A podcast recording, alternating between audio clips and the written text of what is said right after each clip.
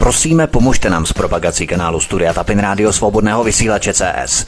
Pokud se vám tento nebo jiné pořady na tomto kanále líbí, klikněte na vaší obrazovce na tlačítko s nápisem Sdílet a vyberte sociální síť, na kterou pořad sdílíte. Jde o pouhých pár desítek sekund vašeho času. Děkujeme. Příjemný, krásný, dobrý večer, dámy a pánové, milí posluchači od mikrofonu na svobodném vysílači nebo na kanále Odisí Váltravý Vítek. Přeji vám krásný večer, jsme rádi, že jste se k nám připojili i dnes a doufáme, že naše vysílání dnes se vám bude líbit, protože dnešní pořad bude tak trochu speciální, ale za to velmi pestrý. Ani ne tak rasově, jako spíš genderově. Třeba, že my chlapi jsme v převaze, ale bohužel tedy ženské kvóty nesplňujeme, ale za to budeme o to větší gentlemani. Sešli se tu s námi totiž hned čtyři hosté, kterými jsou hlavní pořadatelé každoroční akce, která se koná na zámku Příčovy. A protože se toto setkání blíží, rozhodli jsme se vás, milí posluchači, na akci tak trochu nalákat. V dnešní programu se podíváme do zákulisí, ale také hlavně na hosty, kteří v jednotlivých panelech vystoupí. Panely budou tradičně čtyři a každý z nich má společné téma a také jednoho z moderátorů se svými hosty. A proto už mi dovolte přivítat pořadatelku akce Alici Tomkovou. Ali vítej, hezký večer, ahoj. Hezký večer Vítku, hezký večer všem. A dále moderátory jednotlivých panelů Stanislava Novotného. Stando, ahoj. Dobrý večer, dámy a pánové, rád vás slyším. Michala Semína. Michale, vítej. Ahoj, dobrý večer a děkuji za pozvání. A v neposlední řadě velmi důležitého panelistu, respektive moderátora jednoho z panelů Petra Žantovského. Petře, vítejte, hezký večer. Vítku, zdravím vás, zdravím všechny naše milé posluchače, posluchačky, zdravím všechny kolegy a hlavně paní doktorku Tomkovou, bez níž by to celé nebylo. A paní doktorka Alice Tomková hned začne. Já mají první slovo, jak jsme říkali, protože budeme gentlemani. Vlastenecká setkání na zámku Příčovy se pořádají už několik let. Kdybychom se měli na začátku zamyslet nad tím, kam se posunula doba a kam se posunula vlastenecká scéna. Kdybys měla Ali trochu zaglosovat celou tu sérii setkání během těch předchozích let, máš širší povědomí o Příčovech nárůst počtu návštěvníků každým rokem, nebo ten počet podle tebe tak nějak stagnuje rok od roku. Jak bys to hodnotila? No, musím říct, že je to ta první varianta, že samozřejmě lidé přibývají, že nám to opravdu jakoby se nabaluje jako sněhová koule a to je vlastně to, i proč jsme to dělali. Ta motivace byla taková. Prostě nějakým způsobem začít, nesedět doma, ale prostě začít něco dělat a to se myslím povedlo. Ale to vlastně 13. srpna, to bude již čtvrtým rokem, co vlastenecké setkání pořádáme a z toho prvního setkání, které bylo takové pionýrské, takové prostě, že jsme opravdu nevěděli, do čeho jdeme a tenkrát nám to trošku i počasí zkazilo, tak vlastně musím říct, že každý rok je těch účastníků víc a vlastně máme mnohem víc ohlasů a kladných ohlasů, nebo jako, že samozřejmě jsou vždycky takový nějací, kteří ale velice konstruktivně chtějí nějakým způsobem vylepšit ten další ročník, takže se ozývají, ale jinak vlastně jsou, doufám, eh, lidé spokojení, nebo že tam přicházejí prostě v poklidu si vyslechnout eh, vlastně lidi nebo prostě intelektuály, které, které znají právě z nějakých rádiových vln a chtějí vlastně vidět naživo, chtějí se jako potkávat, setkávat, ten, aby přesně neměli ten pocit, že jsou se svými názory, které vlastně mohou působit, že jsou uh, nějakým způsobem extrémní nebo, nebo jako ojedinělé, tak vlastně, že budou mít pocit, že nejsou v tom sami. Takže to si myslím, že tohoto příčově splňují a že, vlastně, že to, to splňují každým rokem víc a víc. Přesně takový bonmot pronášel, myslím, Tomáš Baťa, který říkal, že kdykoliv jste spokojení s mými výrobky, tak to říkejte všem kolem sebe, ale pokud jste nespokojení, tak to sdělujte pouze mně. A to myslím právě, že by bylo dobré i v rámci jakékoliv akce. Petr Žantovský, existuje mnoho zavedených pro národních médií a serverů, o kterých se Alice zmiňovala. Proč jsou podle vás důležitá taková setkání na osobní rovině, vedle těchto alternativních svobodných vysílačů na rovině internetu? Kdybych to nějak zjednodušil, řekněme pro člověka z druhého konce republiky, který zvažuje, jestli se bude chtít trmácet takovou dálku, jak takového člověka přesvědčit o tom, že taková setkání opravdu mají smysl na té osobní rovině. Že nestačí jenom poslouchat rádio a číst servery. Hmm, ono to má dvě polohy. Jednak bych se chtěl vrátit k té první otázce na historii, na kterou odpovídala paní doktorka. Já jsem tam byl od začátku a musím říct, že možná na rozdíl od mnoha jiných mě bylo na tom prvním setkání strašně dobře. To je taková před, takový předvětí k, tomu, k té odpovědi, na co jste se ptal, protože byl, byl první pokus o to spojit lidi, kteří mají nějaký podobný názory, kteří se chtějí vidět, kteří se chtějí potkat a, a strašně se to vydařilo, možná právě navzdory tomu, že kolem toho byly různý mediální tahanice a, a, a chodili tam vyřávat nějaký aktivisti za plot a, a bylo to takové celé trošku neklidné. Negativní reklama také reklama. No, samozřejmě, samozřejmě, ale my jsme to v té době, myslím, takhle, nebo aspoň já jsem to takhle nebral. Jasně. Já jsem byl rád, že to proběhlo a že pro mě bylo strašně důležitý, jak moc vážně to vzali ti panelisté, eh, že, že byli hrozně primá, že byli inspirativní, že tam se povedlo vlastně udělat takovéto první silné jádro ostatně vši, my všichni, co teď si spolu povídáme, e, jsme u toho byli a měli v tom nějaké prsty a každý do toho vkládal nějaké myšlenky a vzali jsme lidi z našich okruhů a začal se vlastně vytvářet jakýsi příčevský kruh přátelství. A to je strašně důležitý a proto si myslím, že, že je fajn, že se to takhle opakuje už od po čtvrté a zase s novými tématy a doufám také novými lidmi. Jak jsem si všiml, je tam navíc ještě téma mladých lidí a jejich perspektiv, což je úžasný a na to se těším asi vůbec ze všeho nejvíc. A ještě jedna věc, k tomu poznámka krátká. Ono to není jenom o tom, že někdo od někud z nějakých eh, konců republiky přijede do středních Čech na Příčově. Ono je to taky o tom, že ten, ty Příčovy dělají určitý PR a určitý ohlas, jak se mezi ty kruhy, které pak čtou ty eh, alternativní média nebo poslouchají rádia a eh, dochází k tomu, což se stalo mně několikrát a nebo mnohokrát a kolegům také, že jsou, jsme zváni do různých zase na, do těch konců republiky. Já třeba jezdím pravidelně každý podzim na, do Jeseníku, kde je velká parta eh, fandů tohoto našeho eh, způsobu vidění světa a, a dělám, s nima, dělám s nima prima besedy, spojím to vždycky s nějakým výletem do přírody a je to bezvadný. Měl jsem být na jaře eh, v, v, v, v Karlových Varech a tam byl Standa, že jo? Standa, ty si tam byl, mám ten dojem. Ve Varech, no. Ano, no ve Varech, tak pardon. Jo, tam jsem nejel jenom z důvodu nějakých jiných povinností a prostě tohle je taky hrozně důležité. Vozit to, jako by ty myšlenky za lidmi, to jako nepodceňovat, nemyslet si, že Praha je, Praha je, je půbek světa a že za námi všichni musí přijet na to konec konců dojelo i Pražské jaro. Ano. Že nebyli schopni a ochotni jezdit za lidmi a, a, a ukazovat se jim a říkat, podívejte se, teď na to máte. Já si myslím, že je to to podstatné slovo, teď na to všichni máte. Takže důležité je, co právě přednesl Petr Žantovský, že je důležité vytvářet takový kruh napříč celými příčovami. Eh, Stanislav Novotný, eh, prožíváme a ještě budeme nepochybně prožívat historické změny. Myslíš, že dnes jsou takováto setkání nutnější a potřebnější více než kdy jindy vzhledem k výzvám, kterým musíme čelit? K ním se samozřejmě potom dostaneme v rámci těch jednotlivých panelů, ale myslím teď na té všeobecnější rovině navazuju na to, co vlastně začal Petr Žantovský. No určitě, protože lidi se potřebují taky osahat, oni, eh, taky je důležitá řeč těla, to všechno, co nám třeba v době covidové bylo upřeno, to, že vlastně ti lidé se eh, setkávali pouze elektronicky a bylo to v podstatě vlastně takové plánované odcizení eh, navzájem.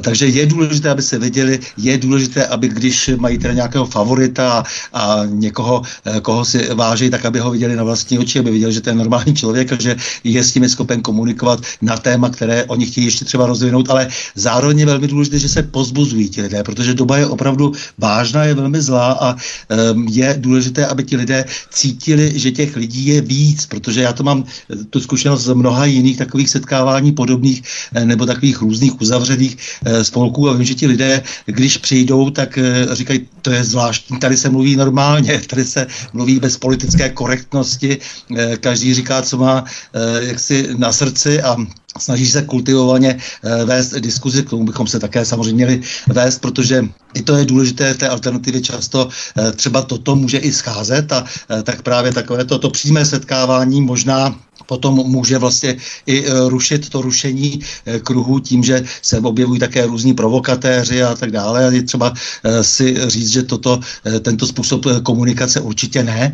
Takže jak říkám, sdílení se, to je jasné, jak to říkal Petr prostě a hlavně jako říkám, je to i pozbuzení, protože opravdu na nás se teď sypou tak hrozné věci a lidé mají pocit osamělosti, mají pocit, že, jsou, že zůstali vlastně s tím svým problémem sami. Eh, potřebují vidět, že eh, i ti ostatní se snaží a, a myslím, že odjíždí vždycky nějak z takových setkání posílení a mají najednou větší chuť, najednou sami také eh, se vzepřít a začít trošku se stavět za národ, protože právě ten národ a vlastně celá společnost je teď ve velkém existenčním ohrožení.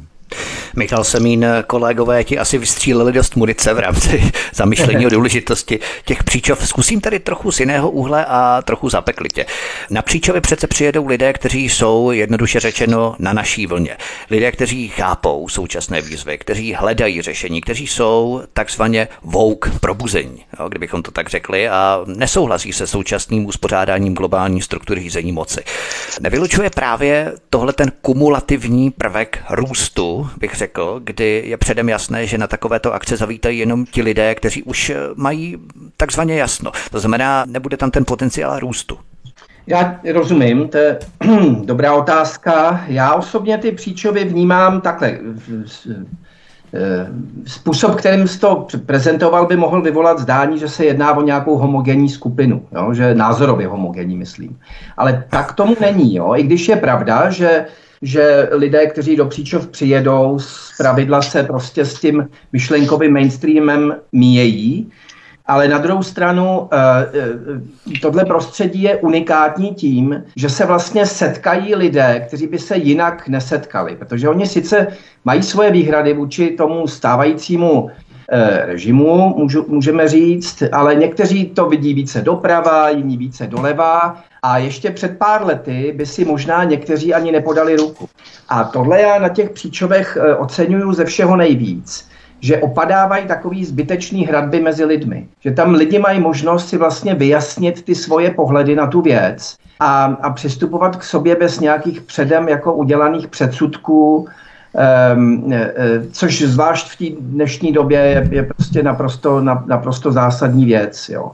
Eh, hledat, hledat opravdu určité jako společné jmenovatele, které už dávno nejsou na nějaké té pravolevé škále, ale spíš prostě na rovině toho, kdo upřímně jako si přeje, aby Eh, abychom v naší zemi vládli my a, a, a nebyli prostě v nějakém vazalském postavení vůči, vůči prostě nějaké velmoci nebo nějakým cizím zájmům. No a pak na té druhé straně jsou právě ti, kteří v těch cizích zájmech e, jako pracují. A, a, a proto se prostě v Příčovech mohou klidně setkat lidé, kteří vycházejí vlastně filozoficky, ideově z odlišných e, pozic, Eh, jindy za jiných okolností by si to politicky nejradši mezi sebou rozdali, ale uvědomují si, že dneska jsou v tom vězení společně a potřebují, potřebují se z toho vězení taky společně vyhrabat. Tak to je velmi důležité, to znamená, ty dělící se a zároveň míjící se linie se samozřejmě nesetkávají na pravolevém spektru, ale sjednocují se na těch prvcích a atributech, jako je nezávislost, jako je suverenita a tak dále. To znamená, že právě se mohou setkávat tyto politické skupiny. Alice Tomková, myslíš, že je třeba posilovat ten prvek brainstormingu, kde jde nejen o panelové přednášky, ale hlavně tu možnost, kdy si lidé mohou popovídat s těmi panelisty, třeba si dát panáka se standou, nebo párek s Michalem, teda každý svůj párek, než by každý ukusoval z jednoho konce. Jo. Ale uh, prostě tohle je možná ještě potřebnější, ale než uh, ti přímí hosté. No, Vítko, ty jsi řekl skoro za mě, protože je pravda, že já tady i dneska večer vystupuji spíš jako ta, co to jako organizuje, tak jako ze zadu a právě organizuje ty buštíky a, a pivo, limo a tak. A, a samozřejmě bude to vypadat jako, že to... graduješ a devalvuješ tu svůj roli zase, jo? ne, ne, ne, no to tak fakt je, kdybys viděl, co mám všechno na papírku napsané, co musím zařídit. já to trochu vím, no. ale jako já právě mm, musím říct, že si to nebude působit nějak honosně a vznešeně, ale já vlastně vidím a, a přesně v tomhle setkávání, v tom potkání se na, na trávě, prostě všechny, vidím všechny ty hloučky lidí, kteří atakují chvilku standu, chvilku prostě někoho jiného. A, a jsou strašně šťastní, jako že si můžu popovídat, tak skoro bych řekla, že ty naše panely jsou taková jako kostřička, která je fajn, ale že stejně jako by gro celého toho dne jsou opravdu jako ty setkání a přesně to, co i říkal, myslím, Standa i Michal, ten, jakoby ta, poten, ta jako zvednutí se lidí a pak, že se vrátí k sobě domů a začnou ve svém prostředí vlastně taky něco vytvářet. Je to vlastně takový jako nabíjecí den, bych řekla, jo. Takže určitě to, co říkáš ty, dát si prostě skleničku, párek s někým a povídat a a vlastně nabíjet se. Tak to bych řekla, že je, cíl toho našeho dne.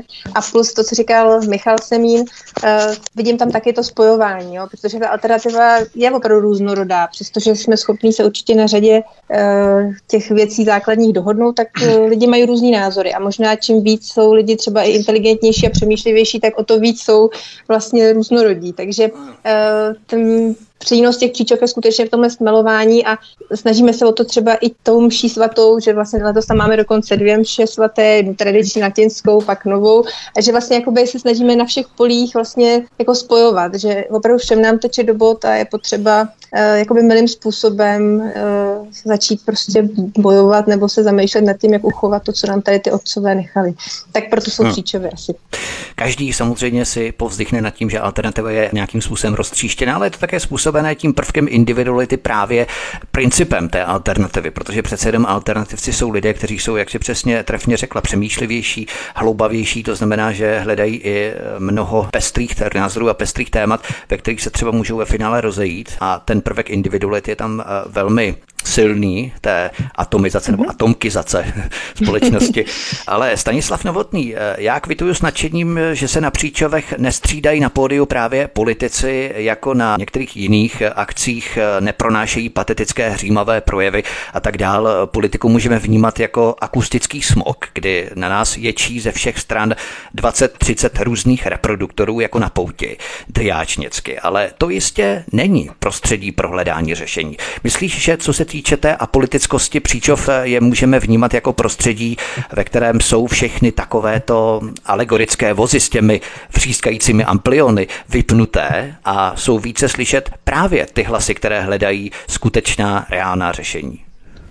Ono to setkávání samozřejmě není vysloveně apolitické, protože politikum samozřejmě to, co se tam probírá, to je, ale to, že vlastně ti eh, partajníci, ti lidé, kteří jdou do té politiky usilovat eh, o nějakou svoji pozici, nejsou upřednostňováni, tak to já považuji za obrovskou výhodu. A kdyby tomu tak nebylo, eh, tak by mě vůbec nebavilo se těch věcí účastnit, protože ten hlas člověka, který je fundovaný v nějakém oboru a ještě dokonce má třeba i nějaký společenský rozhled, Eh, to znamená, že to není nějaký fachidiot, eh, to je velmi důležité. Ono je vůbec teď velmi důležité, abychom eh, spíše hledali lidi, kteří, kteří jsou schopni něco řešit, já to já jim říkám řešitelé, a potom, že také třeba samozřejmě mít i nějaké vůdce, to potom mohou být i politici, nebo nemusí to být politici, mohou to být lidé, kteří mají prostě vliv na společnost, kteří by měli promluvat proto, protože jsou respektováni jako autorita, tak to je daleko důležitější, než aby prostě politici si tam jenom česali svoje peří. Samozřejmě, že ten tlak je veliký, všichni si chtějí říct si své eh, z, tě, z toho politického spektra aktivního, a myslím, že je dobře, že se tomu brání. Že tam přijedou politici je také velmi dobře, že jsou potom podrobováni dotazům a, a že se s nimi diskutuje e, na té krásné příčovské zahradě. E, to je samozřejmě velmi dobře. Nechci sedět třeba v první brázdě e, pod tím pódiem, ale ať e, nezaplňují to pódium svými táborovými projevy, protože e, samozřejmě budou vždycky mít tu tendenci e, věci zkreslovat, e, dávat jenom do hesel a nebudou Eh, ochotni eh, ten eh, strukturovaněji tedy ten problém pojmenovat. Většinou teda to tak je s těmi politiky. Takže já jsem rád, že příčovy nepreferují politiky, že jsme se na tom dohodli, že budou mluvit zejména lidé, kteří se vyznají v nějakém oboru, kteří něco umějí, kteří mají co říct. Michal Semín, myslíš, že dnes vzniká právě ta chyba, kdy se dává prostor právě narcistickým politikům s partajním řečněním než skutečným expertům a profesionálům v oboru, což je právě aspekt, který řeší příčovy, přesně jak to Standa přednesl. Ano, určitě. Já myslím, že když tam jde taky o ten vztah mezi tím politikem, který teda pronáší nějaký projev, že jo, a, tím, a těmi posluchači, Čili příčovy nejsou žádnou demonstrací. Jo? To je to, co, s čím eh, jsme se setkávali třeba během covidu. Ty demonstrace všechny měly svůj smysl, nechci je nějak jako zlehčovat, ale ty byly jednostranně zaměřeny jenom vůči tomu publiku, že jo, hřímavé projevy velmi často politiků, kteří hm, se snažili oslovit svoje případné budoucí voliče a tak dále.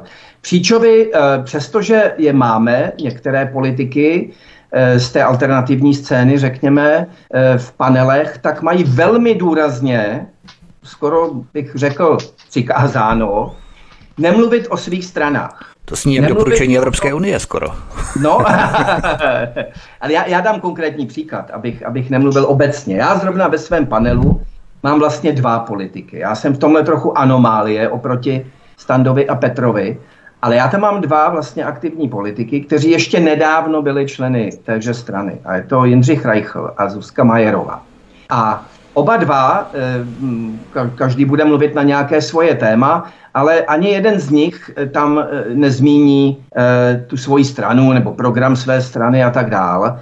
Uh, ale pikantní na tom je, že vlastně tito dva lidi se vlastně relativně nedávno jako stranicky rozešli. V politice si to rozdávají, ale uh, nemají problém s tím vystoupit v příčovech v rámci jednoho panelu a každý hovořit prostě na nějaké téma, které jsme si společně, společně domluvili. Jo, čili tohle si myslím, že je právě ta devíza, kterou se ty příčovy i s těmi politiky liší výrazně od, od právě těch, eh, ať už těch demonstrací nebo typických stranických, stranických um, schromáždění. Rozumím, půjdeme ještě dál, abychom stihli právě ty panely, protože to je velmi důležité, ale ještě abychom doklepli tohle kolečko, druhé kolečko v rámci těch otázek. Petr Žantovský, čím si myslíte, Petře, že je to způsobené taková absence skutečných expertů ve veřejném prostoru? Mám na mysli skutečné experty, ne třeba Danu Drábovou, která sice odborníkem je, ale teď už dělá spíš politiku. Ale je to přemírou eh, zahlcení informacemi, prostě odborníci nejsou slyšet přes politické alegorické vozy s úřvanými ampliony. A nebo na naopak jsou na vině samotní lidé, samotná veřejnost, kteří prostě zlenivěli a nevyžadují, aby jim to vysvětlovali skuteční experti. Prostě je to širší problém, Petře. No rozhodně, rozhodně to není problém lidí, kteří jsou před těmi obrazovkami.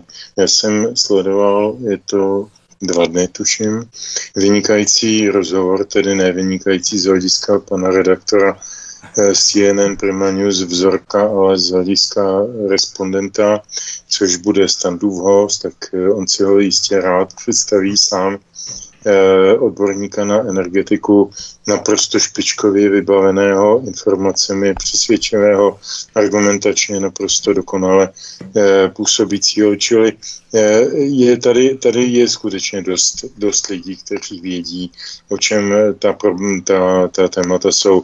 Čili to bych rozhodně nedával za vinu nějakému nezájmu lidí. Naopak to, že to dokonce i ta hloupá americká televize eh, připouští, že se tam dějou takovéhle eh, i pro jejich vlastní redaktory nečekané excesy v úvozovkách, ten člověk nebyl absolutně připraven, myslím, pana, pana redaktora, vůbec netušil, co na něco, co ho čeká a byl ve svých otázkách úplně mimo občas, tak prostě jako přesto se tomu, tomu divákovi dostali ty podstatné informace a pán zaplať za to. Ale to je jedna jednotlivost, která, která Jaro nedělá, jak se říká.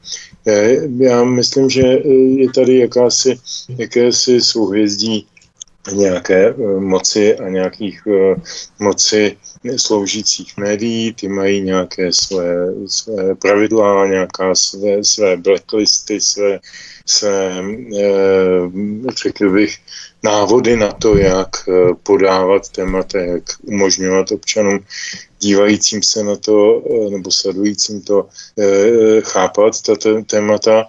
No a to je ale to je uzavřený kruh. Já myslím, že to z tohoto kruhu pomalu občané odcházejí. Když si vezmu jenom to, že třeba před nějakými pěti, šesti lety v diskusních pořadech České televize byli běžně lidé jako Zdeněk Zbořil, Jan Schneider, Martin Kolar, Jarda Štefec, eh, prostě Andor Šándor, prostě lidi, kteří byli specializovaní, jsou specializovaní na určité úseky problémů týkajících se v tom daném výčtu, co jsem řekl, spíše bezpečnostní problematiky.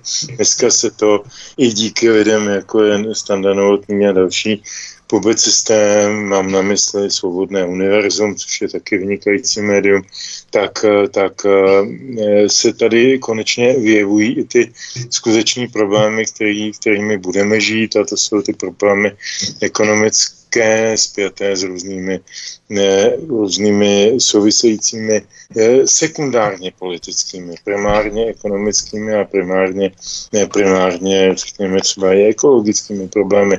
To jsou věci, které nás budou zajímat a budou znamenat náš existenční okruh a tomu se určitě bude spousta lidí věnovat na různé úrovni. A já bych se teď vrátil teda s proměnutím o jednu eh, o jedno půl patro níž.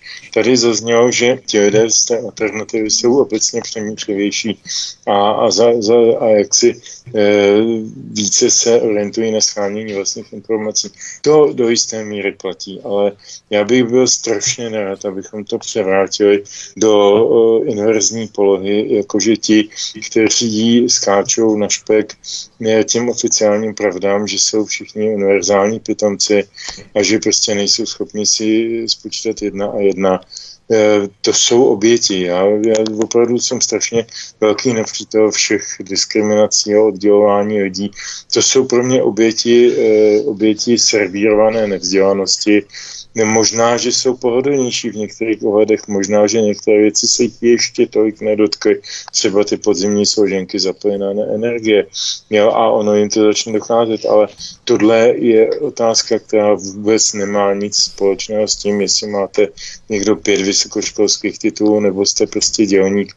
Znal jsem hromady a znám hromady lidí e, od černého řemesla, který mají mnohem rozumnější názory než polovina akademické sféry, s čímž mimochodem souvisí i trošku ten můj panel, protože já jsem tam měl pozvaný některý lidi opravdu docela e, slušně postavený z akademické sféry, kteří třeba i absolvovali v nedávné době, já nebudu jmenovat a není to důležité, absolvovali v nedávné době nějaký konflikt s tou mocí, i s tou akademickou mocí, i s tou vědeckou mocí, vysokoškolskou mocí, Eh, a přesto se tam bojí jet, protože, eh, protože eh, chtějí si udržet nějakou, nějaký ten, tu, ten, ten post v tom establishmentu nebo v takové té standardní situaci.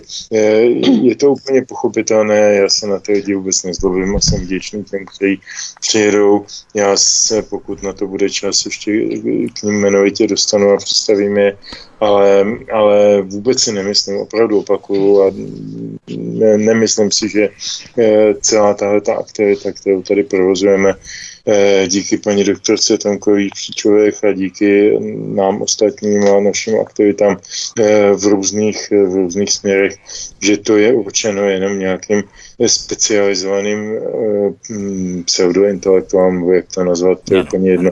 Ne, to rozhodně ne, s tím bych určitě nesouhlasil. A to ale jste... ani nikdo neřekl. ne, tak ono, možná Petr to pomohl, taky to nikdo naznačil, ale určitě ne. Vy jste právě vypíchl tu skutečnost mezi chytrostí a inteligencí, protože ten, kdo je inteligentní, nemusí být chytrý. Právě to jsou ti lidé mm-hmm. z manuálních profesí a tak dále a může to být i naopak. To znamená, že přesně to je to, o čem se tu bavíme. Alice Tomková, máme za sebou taková úvodní zamyšlení potřeby akcí typu příčovy. Kdyby měla posluchače nalákat, aby skutečně skutečně zavítali na Příčovi, co se chystá, co bude třeba nového, inovativního, na rozdíl od předchozích let. Kromě toho, že jsme všichni o rok starší než minule, ale cítíme se stejně mladí jako minule. Ale co se vedle přednáškových panelů všechno chystá letos? Uh, tak ono jakoby to schéma základní je takový poznatelný a určitě kopírujeme ty ročníky předtím, to, to každopádně, prostě aby příčovy měly nějaký své charakteristické prostě rysy, takže to určitě ano, ale už jsem mluvila o tom, že letos budeme mít teda dvě ty mše svaté, jednu právě latinskou a, a druhou novou, takže to, tím jsme trošku noví.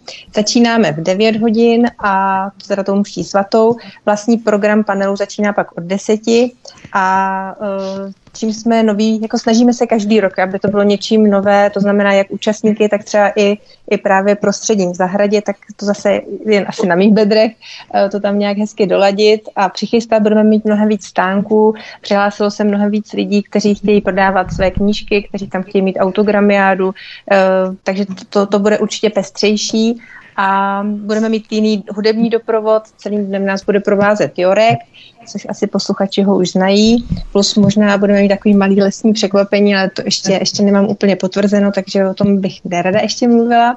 No a myslím, že to uvidí vlastně návštěvníci, že jsme se posunuli v Příčovech i právě v tom exteriéru, že máme řadu věcí jako nový, že zámek má nová okna prostě v přízemí, že máme kompletně hotovou sípku a, a že se jim tam bude líbit zase o víc a že i těch lidí bude o víc. Což si myslím, že i z těch zpětných reakcí, co mám, tak to vypadá, že se začínám bát, abych měla hodně, hodně masa. bude to maso tedy, opravdu. Staň... Stanislav Novotný, Stando, my jsme se to bavili o odbornících. Na jaká téma si se rozhodl ty, že bude tvůj panel zaměřený? Měl jsi už na začátku nějaký konkrétní záměr, anebo si postupně oslovoval hosty, oslovoval lidi a postupně se to vyprofilovalo, vykrystalizovalo samo? Eh, tak ty víš, že se věnuju zejména právě těm existenčním problémům, protože eh, ty jsou dnes, eh, ty vlastně jdou dnes vlastně napříč nejrůznějšími obory, které jsou do určité míry technického přírodovědného rázu a to je to, co nás dneska velmi ohrožuje, protože, jak už tady bylo řečeno, ono se jedná víceméně politicky, odborníci nejsou zapotřebí právě protože dostávají naši představitelé příkazy zvenčí, takže všechno válcují politicky a nepotřebují za sebou mít nikoho, kdo by jim vlastně ty kruhy rušil, takže eh, když jim někdo říká, eh, že by se mělo dělat to a to, a je to všechno velmi logické, je to, je to rozumné, tak samozřejmě oni nekonají, protože by tím jak si, si zároveň podřízili pod sebou větev před svými nadřízenými v nadnárodním prostoru a v Evropské unii. A tak jako proto jsem se rozhodl teď vlastně to trošku, protože samozřejmě těch odborníků je celá řada z nejrůznějších oborů a všechno samozřejmě spolu souvisí, tak jsem si říkal, že to je třeba trošku skoncentrovat koncentrovat a to sice na dva problémy. My potřebujeme jíst a e, my k tomu ke všemu, ta naše civilizace potřebuje dost energie, e, protože je strašně křehká, závislá na e, energetice, doslova tedy na energetické politice.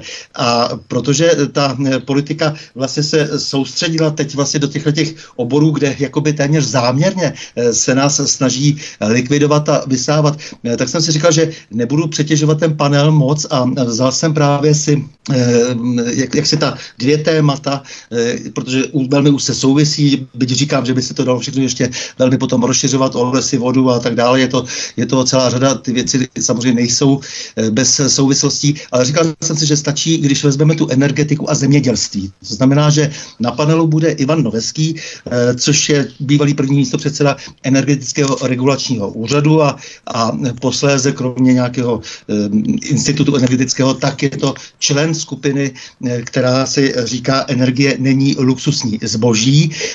Eh, členem té skupiny je také Vladimír Štěpán, oni jsou dnes taková dvojice, nebo někdy vystupují ještě s Pavlem Janečkem třeba, ale eh, oni vlastně jsou takový dva eh, řečníci, kteří se vždycky velmi dobře eh, doplní, protože Vladimír Štěpán to je ten dlouholetý kontraktor, který se velmi dobře vyzná zejména v plynu, ale samozřejmě i v ostatních oborech energetiky. A Ivan to je ten praktický člověk, který znal zase, nebo zná, ví, jak funguje přesně celá ta administrativa, eh, všechno to, co se týká Eh, regulace a to, co se týká vlastně toho vnitřku všech těch eh, původně státních a dnes už jako eh, zprivatizovaných společností, protože dlouho dělal také plyn, tak oni nám budou vyprávět o tom, v jakém stavu je naše energetika, co ta vláda vlastně provádí.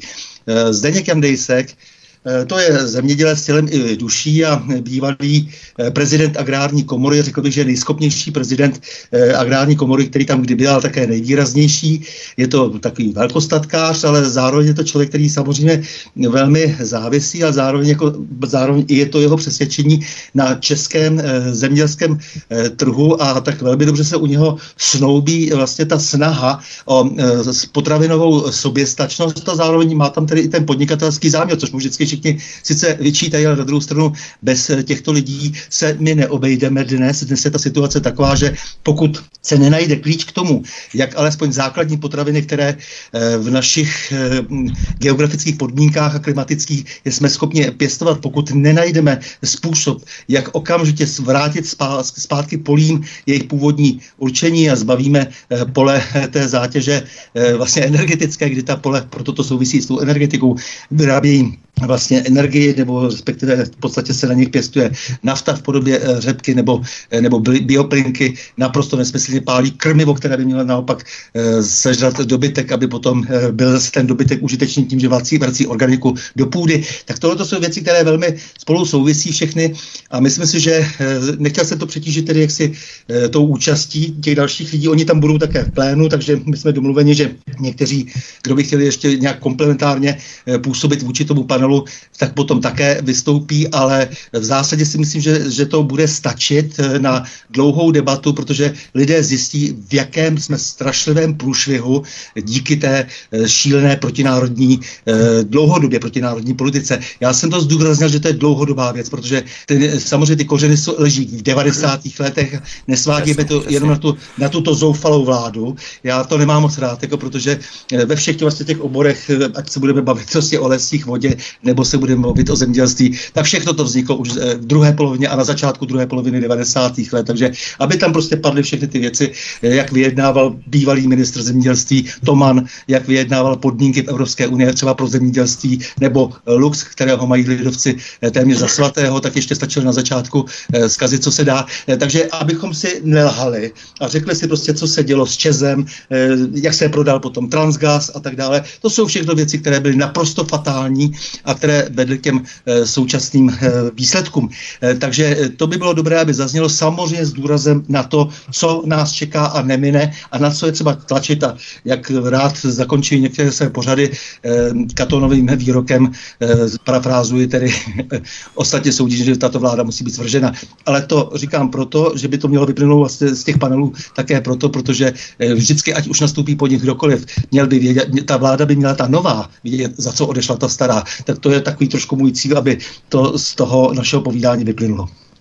Petr Žantovský, Petře, vy budete muset za chvilku odejít, to bychom měli ještě našim posluchačům říci, to znamená, vezmeme přednostně teď ještě vás, abychom stihli ty vaše panely.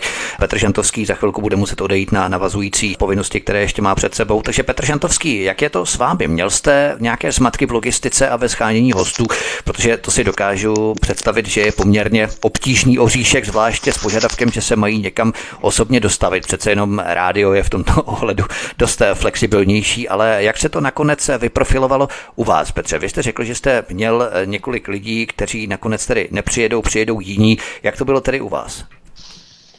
Trošku se to proměnilo, dokonce se tam i modifikovalo to takovéto univerzální téma celkové.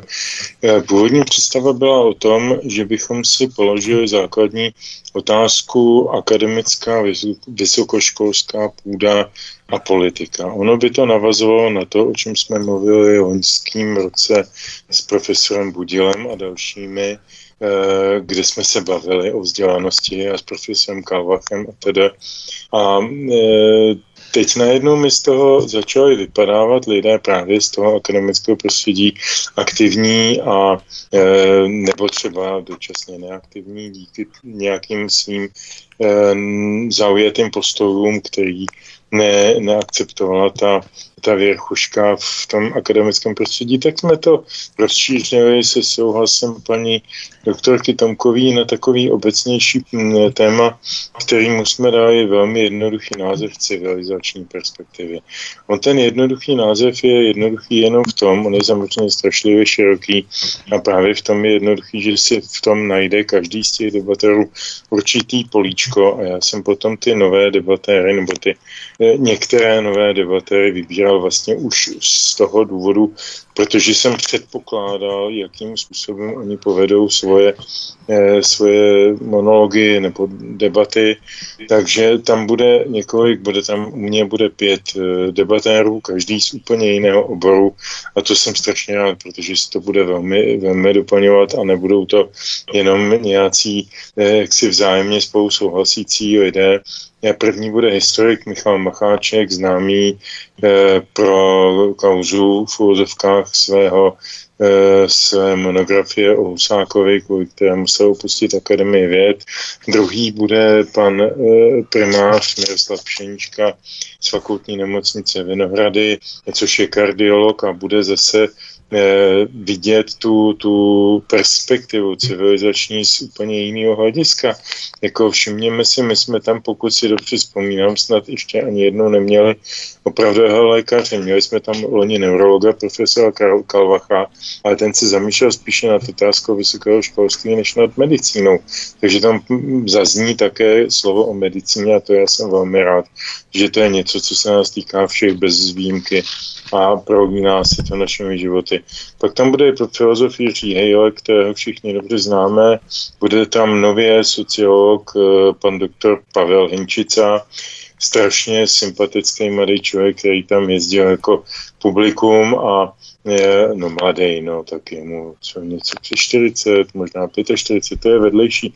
Prostě je to trošku o generaci jinde, než jsme my, co si tady teď povídáme, eh, bardi, a já jsem tomu hrozně rád, protože to je člověk, který zase přistupuje k těm věcem z úplně jiného hlediska, jinou zkušeností a dává tomu e, všeobecně posmívanému oboru politologie zase zpátky trošku slušný obsah a seriózní vyznění, protože to nevnímá jenom jako e, pan, e, pan premiér Fiala nebo pan, pan Daniel Kroupa nebo jiní, že politologie je prostě jenom služka politických zájmů není. To je analytická věda, která by měla splňovat nebo na, jako sahat do e, dílem historie, dílem filozofie, dílem antropologie, dílem sociologie, z velkého dílu sociologie a psychologie a tak dále, a tak dále. Čili to bude, myslím si, velice přínosný a zajímavý. No a samozřejmě musím zmínit svého přítele a e, každoročního návštěvníka příčeho Bena Kurase, který se zabývá těmi civilizačními perspektivami z hlediska praktického občana Velké Británie a zkušeností z toho, co se opravdu s tou civilizací děje. Eh, on k tomu nepřistupuje jako vědec, ale jako, jako, jako občan, jako člověk, jako novinář, publicista, spisovatel, který to umí dobře zapsat a dobře podat a myslím si, že jeho, jeho přístup bude velice zajímavý. A jestli dovolíte, bych jenom nakonec eh, dodal jednu větu. Eh, ona zazněla na začátku taková otázka vlastně, že se tam potkávají lidé, kteří by se za normálních okolností, kteří by se za normálních okolností vlastně potkat vůbec nemuseli lidé zprava zleva. Ono je to tak, já jsem si to uvědomil, tuším, že to byl druhý ročník, že to byl panel, kterým seděl Petr Hájek a Tomio Okamura a Josef Skála, ale opravdu velice rozmanití lidé, i politicky si definovaní lidé. A pak jsem si říkal, eh, to je přece tím, že se absolutně mění paradigma našeho života, našich životů, naší existence, našich osudů. Pro nás už prostě e, jsou jiná témata klíčová, než byly kdysi vztah k výrobním prostředkům. A, a známe tyhle ty všechny fráze a, a, a nebo, nebo věci, o kterých se opíral prostě určitý okamžik dějin, ale dneska, dneska nás pově to, jestli má smysl národ, jestli má smysl národní přežití, jestli má smysl národní kultura, jestli má smysl eh, zachování základních eh, civilizačních hodnot, jako je rodina a podobně. A to jsou věci, které nás teď spojují úplně napříč. Já bych se možná jako stará konzerva nikdy nepotkal eh, s panem doktorem Davidem, což je socialista až na půdu a vždycky byl, eh, navzdory tomu, že teď sedí za SPD, ale SPD není ideově vyhraněná strana, že ano, eh, sedí za ní v Europarlamentu a dělá tam za ní dobrou práci. Tak když jsme se poprvé potkali na nějaké konferenci, tak jsme se hnedka pěkně pohádali. A bylo to úžasné, protože jsme nakonec zjistili, že na ty opravdu důležité věci se shodneme. A ty ostatní věci jsou v tuto chvíli nedůležitý. Ty začnou být důležitý, až si vyřešíme ten základ. Pokud se nám to vůbec někdy podaří. No a já doufám, že ano. To byla taková ochutnávka od Petra Žantovského, co vás čeká a nemě, milí posluchači, pokud se rozhodnete přijet do Příčov 13. srpna. Eh, my se rozloučíme s Petrem Žantovským, je zhruba 19.50, pěkně nám to vyšlo, my jsme se dohodli před pořadem ještě, že zhruba v 7.50 budeme končit s Petrem Žantovským, pěkně nám to vyšlo úplně do puntíku.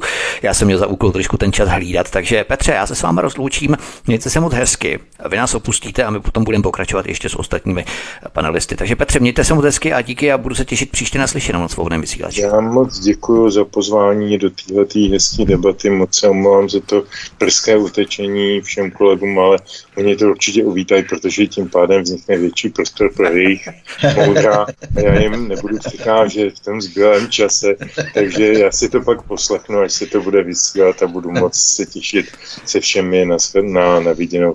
Vy jste si to vybral i z úroky ještě předtím, právě v rámci toho svého panelu.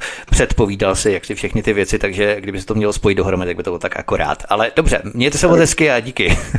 Ano, nashledanou. Tak a my budeme pokračovat dál s našimi hosty. Ještě nás bývá Michal Semín s jeho panelisty. Michale, eh, ty se budeš zaměřovat na problematiku IT. Eh, jakým výzvám podle tebe čelíme na tomto poli? Protože, jak víme, operace COVID eh, velmi výrazně akcelerovala nebo uspíšila zavádění nových technologií na bázi čtvrté průmyslové revoluce. Jaké jsou tedy ty hlavní výzvy, které budou tví hosté na panelu řešit, nebo témata, která budou rezonovat na tvém panelu? Ano. Nebude to jenom IT, když to eh, jako bude hrát významnou roli v té debatě určitě, jenom na úvod možná řeknu, že ten panel začíná, ten můj panel, nebo ne můj, ale mnou moderovaný panel začíná v 10 hodin. Je to vlastně úplně první panel, jo? takže ti, co, které zajímá vlastně tato problematika, tak si budou muset trošku přivstat, zvlášť když pojedou teda z větší dálky. Ten, to, ten panel má eh, pracovní název na Prahu velkého resetu. Ten termín velký reset určitě mm, jako posluchači tvýho studia zcela jistě znají, eh, protože to je termín, který už v podstatě třetím rokem zcela oficiálně vlastně používá ta, mm, používají ty globální elity Eh, eh, jaksi k zachycení nebo k popisu těch procesů, eh, které momentálně probíhají. Oni to, to tak vlastně... jak si naťukávají ty elity, protože v podstatě, když začneš opravdu pravdivě, autenticky řešit velký reset, tak oni řeknou, že to je konspirace a dezinformace. Jo? To znamená, že oni tak no. jako naťukávají, ale nechtějí oni... to úplně tak řešit. Jo? To je, co se jim se nelíbí. to máš pravdu, ale na druhou stranu takhle. Oni přímo na, to, na, to, na ten termín těžko mohou reagovat tím, že se jedná o dezinformaci, protože ten termín velký reset, to je, to je termín, který e, nesplodila prostě jejich myšlenková opozice, ale, ale Klaus Schwab, ano, ano, ano. prezident Světového ekonomického fóra, e, který s tímto názvem e, vlastně vyrukoval krátce vlastně po té, co si rozjela ta operace s covidem a, a tak se jmenuje i knížka, že jo, kterou Velký reset a covid-19, které vlastně vysvětluje, jak si tu, tu celou tu, tu, tu filozofii toho vlastně, že ten velký reset, to není návrat, jak si eh, tady nejde o to, aby se nějakým způsobem eh, ten systém očistil od nějakých eh, jako nedostatků a neplech, ale jde o hlubokou vlastně transformaci vůbec celého životního stylu, což o to, hm, ten stávající systém skutečně vyžaduje nějakou hlubokou reformu. Problém je,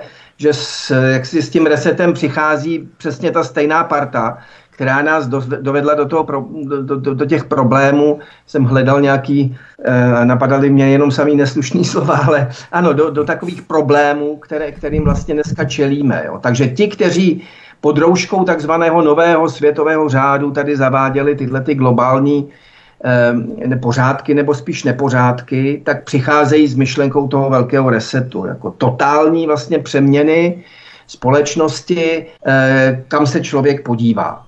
Eh, a, eh, a to je to, čemu víceméně dneska čelíme. A proto jsem si pozval hosty, kteří se každý z nějakého úhlu eh, na, na, na to podívá. Zmínil si IT, tak této problematice se budou vlastně věnovat dva z panelistů. Odborník, který se vlastně dlouhodobě věnuje problematice digitalizace a, a z toho virtuálního světa. To je Luděk Nezmar, e, který před časem s, s vynikající přednáškou vystoupil na akci dost kde mluvil o nástupu digitálního gulagu a o tom, co všechno vlastně ty nové digitální technologie dovedou a jak, jak ohrožují vůbec ty poslední zbytky občanských svobod, které máme. A, e, a podobného tématu se vlastně dotkne i Jindřich Reichl, který se zaměří konkrétně na digitalizaci peněz.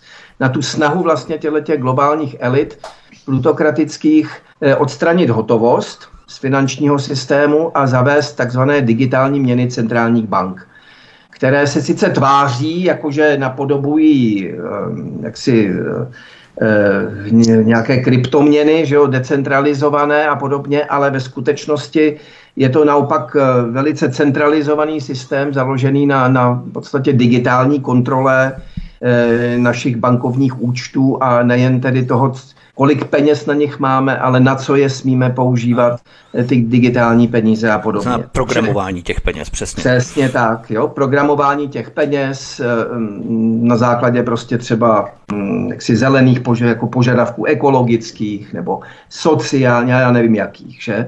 Eh, každopádně těch jako progresivních.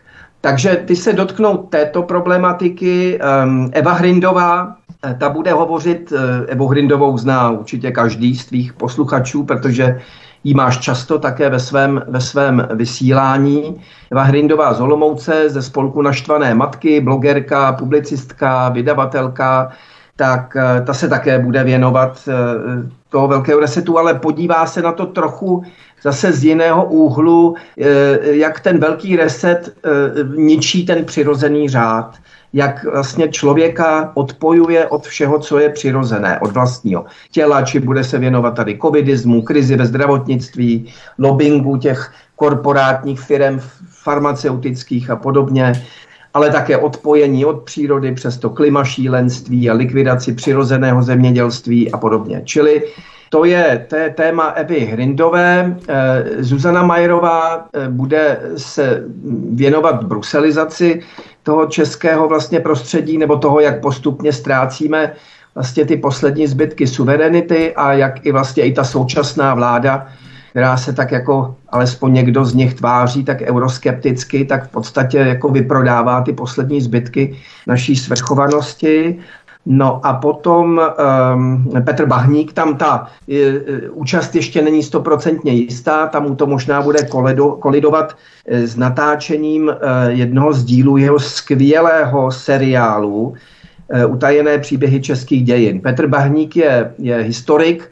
a podíval by se na to téma velkého resetu více z takových filozofických, civilizačních, um, uh, z, z civilizačního úhlu, Eh, a, eh, ale jak říkám, u toho Petra to není zcela jisté, že, že, se, toho, že se toho panelu, panelu bude účastnit. Eh, ro, ro, rozhodne se až někdy hm, v tom týdnu těsně hmm. před. Ale ten prostor prostě pro těch pět panelistů tam bude a když Petr nepřijede, tak, tak ty zbývající čtyři, ty zcela jistě jsou, myslím, dostatečně velkým jakoby tahákem pro posluchače a, a další diskutéry. Alice Tomková, zmínili jsme tu operaci COVID, která ještě zdaleka není u konce. Do příčov samozřejmě může zavítat kdokoliv, ať je opíchaný a nebo ne, může se celou dobu dusit v respirátoru, je to naprostá svoboda. Ovšem, já osobně si ani nedokážu dost dobře představit už z podstaty nebo z principu toho setkání, co by tam takový člověk hledal. Jak to vidíš ty z medicínského hlediska přijde do příčov hodně opíchaných se čtvrtou dávkou, respirátorem a covid pasem? no, asi ne, ale samozřejmě si myslím, že někteří tam takový budou, protože k tomu byli donuceni třeba opravdu z existenčních důvodů, takže eh, já musím říct, že, že potom rozhodně nikdo pátrat nebude, protože eh, ať k tomu někdo byl přinucen nebo třeba jako tomu i z začátku mohl věřit, tak je to jeho výsostné právo a do toho my rozhodně zasahovat nebudeme, takže to si myslím, že je zcela jasná věc. My tam žádný, žádnou takovouhle takovýhle jako cenzurování provádět nebudeme. Takže eh, to, to taky trvá. Vlastně COVID jsme měli už ty další dva ročníky, co byly, tak eh, jsme, myslím, se chovali stejně, že vlastně jsme nikoho nějakým způsobem nepronásledovali. Takže můžou přijet úplně všichni. Ale když jsme dal slovo, tak jsme vlastně zapomněli uvést ještě čtvrtý panel a to jsou ti mladí. A tam bych jenom jako řekla, že naopak tenhle ten panel vznikal organicky jako úplně jinak, že vlastně ono sice to má svého moderátora, kterým je Václav Loučka, ale ti kluci vlastně jsou to všechno mladí lidé víceméně do 30 let, kteří buď studují, pracují, málo kdo už má třeba tu školu dokončenou, ale ty se naopak setkali jako, že se potkali na jednom místě a vlastně režii toho svého panelu vymýšleli všichni dohromady, takže tam to nemá úplně vůči osobnost a budou vyprávět uh, vlastně o svém vztahu uh, k vlasti a vlastně o svých představách jaké mají do budoucna. Takže to si myslím, že bude jako strašně obohacující. Já se na to strašně těším, protože vlastně i řada z nich jsou teď z nově založeného spolku buditele a vlastně mám radost, že někdo, komu je kolem 20 nebo přes 20, vlastně takhle hezky jako přemýšlí a je schopný pro svou rodnou zemi něco dělat. A není to jenom o tom, že odnesu nějaký papír a založí spolek, ale že skutečně jako je za nimi už vidět i nějaká práce a snaha. Tak eh, kromě nich tam ještě samozřejmě bude Matěj Gregor z odchodu, Libor Vondráček ze Svobodných a František Kubásek a toho asi posluchači také znají z Incorrect.cz. A za ty buditele tam bude Hugo Chadima, uh, Jáchym Uhlíř, no a moderátor Václav Voučka. Takže jsou to prostě mladí kluci, prostě, který mají můj obdiv a hrozně se těším na to, jakým způsobem ten panel uchopí, protože si myslím, že to uchopení toho panelu bude jako jiné než těch uh, dalších tradičních třech, nebo u těch třech. To je právě velmi důležité, že to zmínila, to je velmi dobře, že to zmínila, protože je důležité, aby posluchači věděli, že to nebude jenom pro starší a pokročilé v rámci našich generací, ale že tam budou opravdu figurovat ale právě ti mladí. takové, víš, jako že bychom jim řekli, jo, vy jste mladí, tak udějte panel. Ono to vlastně vyšlo tak, že, že přišli oni za námi a řekli, jako, že by rádi, že některé věci vidí jako jinak. A samozřejmě ví to jinak, i protože nemají ty životní zkušenosti. Ale myslím, že i pro nás ostatní je to zase také obohacující, že jako já se strašně vážím těch energie toho, že vlastně mezi nás jakoby starce, kteří že tam jsou všichni staří, jako v příčovech, ale samozřejmě je tam určitě taková starší střední generace. Určitě. Takže vlastně mají ochotu přijet a že vlastně je to zajímá a že mají tu energii vlastně a chuť jako by vlastně převzít ty otěže právě po nás. Jo? Že to je vlastně se neobávají úžasný. právě takové té stigmatizace, ano, protože ti starší přesně. lidé, kterým je 60 plus, tak přece jenom oni nepotřebují nějakým způsobem kariérně stoupat. Oni už v podstatě mají ten svůj život za sebou a mohou si říkat relativně to, co chtějí a nemusí se starat o to, kdo, komu to vadí, komu to nevadí. Právě ti lidé na Prahu svého života potom můžou mít třeba i problémy v rámci zaměstnání, což tedy není v rámci naší totalitní doby, která se totalitarizuje stále více, nic tak eh, úplně neobvyklého. Eh, mohou mít právě problémy na pracovišti a tak dále, i v rámci třeba neočkování se eh, v rámci covidu a tak dále. U těchto lidí je to zvlášť, řekněme, taková trošku odvaha i v rámci tohoto současného režimu, že? Určitě, to je jednak odvaha a jednak je vlastně strašně jako zvláštní a, a super, že vlastně jsou to lidé, kteří už vlastně absolvovali uh, to naše školství, nebo to prostě deformované školství, to naprosto namířené proti, proti základním jako hodnotám lidským a vlastně stejně to nesemlilo, takže vlastně i, i tady je ta jejich hodnota, jo? že jsou určitě taky prostě přemýšliví, uh, chtějí znát argumenty, jen tak jednoduše vlastně nejsou schopní přijmout nějaké dogma, které jim někdo ve škole nabídne, takže prostě si myslím, že ty kluci určitě mají nějakou svoji budoucnost a doufám, že ji mají jako vlastně i pro nás tu budoucnost.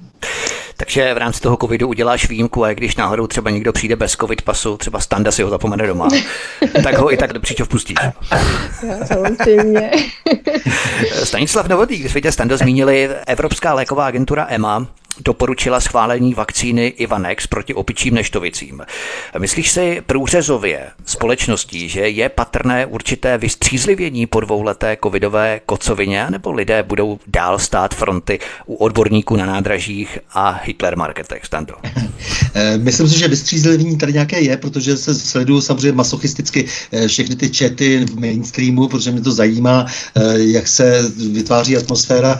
Samozřejmě také si všímám toho, že se zapnul lux, takže se hodně luxuje v těch četech, v komentech na IDNESu, seznamu a tak dále. Hodně se dvě témata, samozřejmě zejména to samozřejmě COVID a COVID, to, protože je to nařízeno VHO a, a potom válka na Ukrajině. To je vidět, že skutečně jako do toho vstupují razantně, ale vidím, že když jde třeba o to další očkování, tak i přesto tam pronikají, než to vždycky samozřejmě upraví eh, nějaký ten editor, eh, tak eh, už tam pronikají jako, jako opravdu hodně silně ty hlasy eh, polipte nám šos, jako jo, že to už tam je hodně, hodně silný, eh, takže mám takový pocit, že eh, většinově ta společnost eh, opravdu nadšená z, z toho, že se bude zase očkovat moc není. Eh, samozřejmě vidíme, že pan Primola už má zase plán, že, takže pravděpodobně z Floridy eh, od, je, z, jeho, z jeho centrály vedené dcerou už dorazily asi zase nové noty. a takže, takže ten už má plán a tomu, tomu už je jasné, jak to je nebezpečná nemoc, ale Zdá se mi, že tentokrát ta společnost nereaguje moc příznivě, ale e, samozřejmě, když se vyhlásí zase e, nějaký nouzový stav, nějaký lockdown, tak e, opravdu hlava nehlava. Vidíme to na té energetické politice, kde to opravdu skutečně rozum nebere, co předvádí ta vláda, že oni jsou schopni jít do krajnosti. Takže můžeme se ještě těšit asi, že, že by se na, tom podzim, na ten podzim mohlo spojit spousta věcí dohromady. To znamená, že nebudeme mít co jíst a budeme, budeme, budeme začínat přicházet o, o mm, nemovitosti a do toho ještě budeme muset sedět těch nemovitostech, o které potom přijdeme.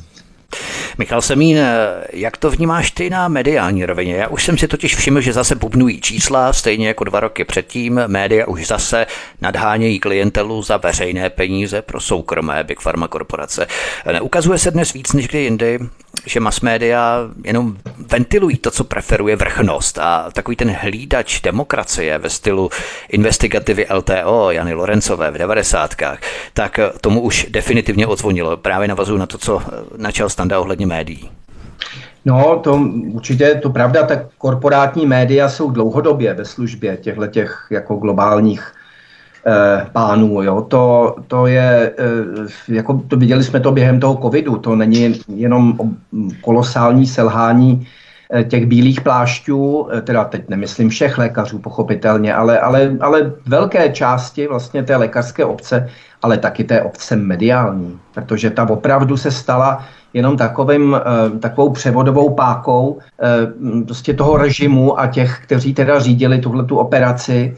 A, a, a tohle byl tlampač. Prostě ta všechna ta korporátní média skutečně sloužila jenom k té propagandě. Nepřipouštěla žádnou svobodnou debatu, eh, byly výjimky, ale z pravidla až, když se podíváme na tu českou mediální scénu, tak třeba ta CNN Prima News, že jo, přeci jenom potom poskytla hlas i té opozici.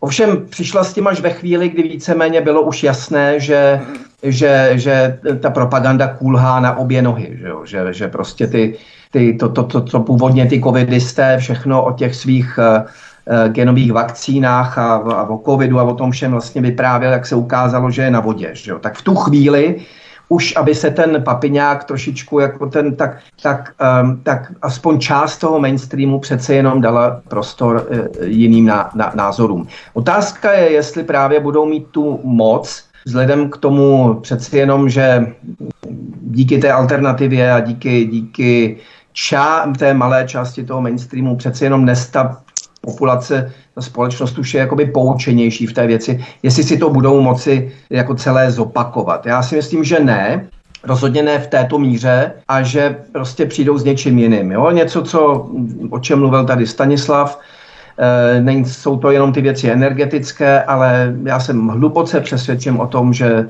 příští lockdowny nebudou ryze jako covidové, e, nebo nevštovicové, nebo jaké, ale klimatické. Eh, vidíme to, jak se ta, i ta debata kolem toho, jak vlastně jedou ty korporátní média na celém světě to, že prostě v létě je horko. Jo? A dělají z toho v podstatě dělají z toho uh, uh, událost, jakoby, která Strašáka, dějiny nepamatují. Najednou máme v létě horko a s tím musíme přece něco dělat. Jo? Takže se prostě eh, tady dává do, dokupy prostě nějaký nový globální program, jak bojovat teda s horkem, jak bojovat s klimatickou změnou. No jedině tím, že se samozřejmě pro, bude provádět ten velký reset. Jo? Takže to si myslím, že se asi z největší pravděpodobností um, ta celá strategie toho resetu aspoň na čas, než se možná objeví nějaký jiný nebezpečnější virus, přesune, přesune, posune tímto směrem. Ale já, jestli ještě můžu přece jenom uh, se malinko vrátit jakoby do příčov z těchto těch globálních výšin, Um, ty příčovy mají ještě jeden důležitý rozměr, že přestože my si tam popíšeme všechny tyhle ty nebezpečný negativní hm, tre- trendy, jevy, fenomény a tak, tak přesto ty lidi pak odjíždějí um, aniž by propadali depresi. Mm, a to proto, že tyhle ty debaty z pravidla se snažíme moderovat tak, aby eh, nedošlo jenom k výčtu všech těch eh, děs, děs, děsivostí, ale abychom si taky řekli, jak se tomu bránit.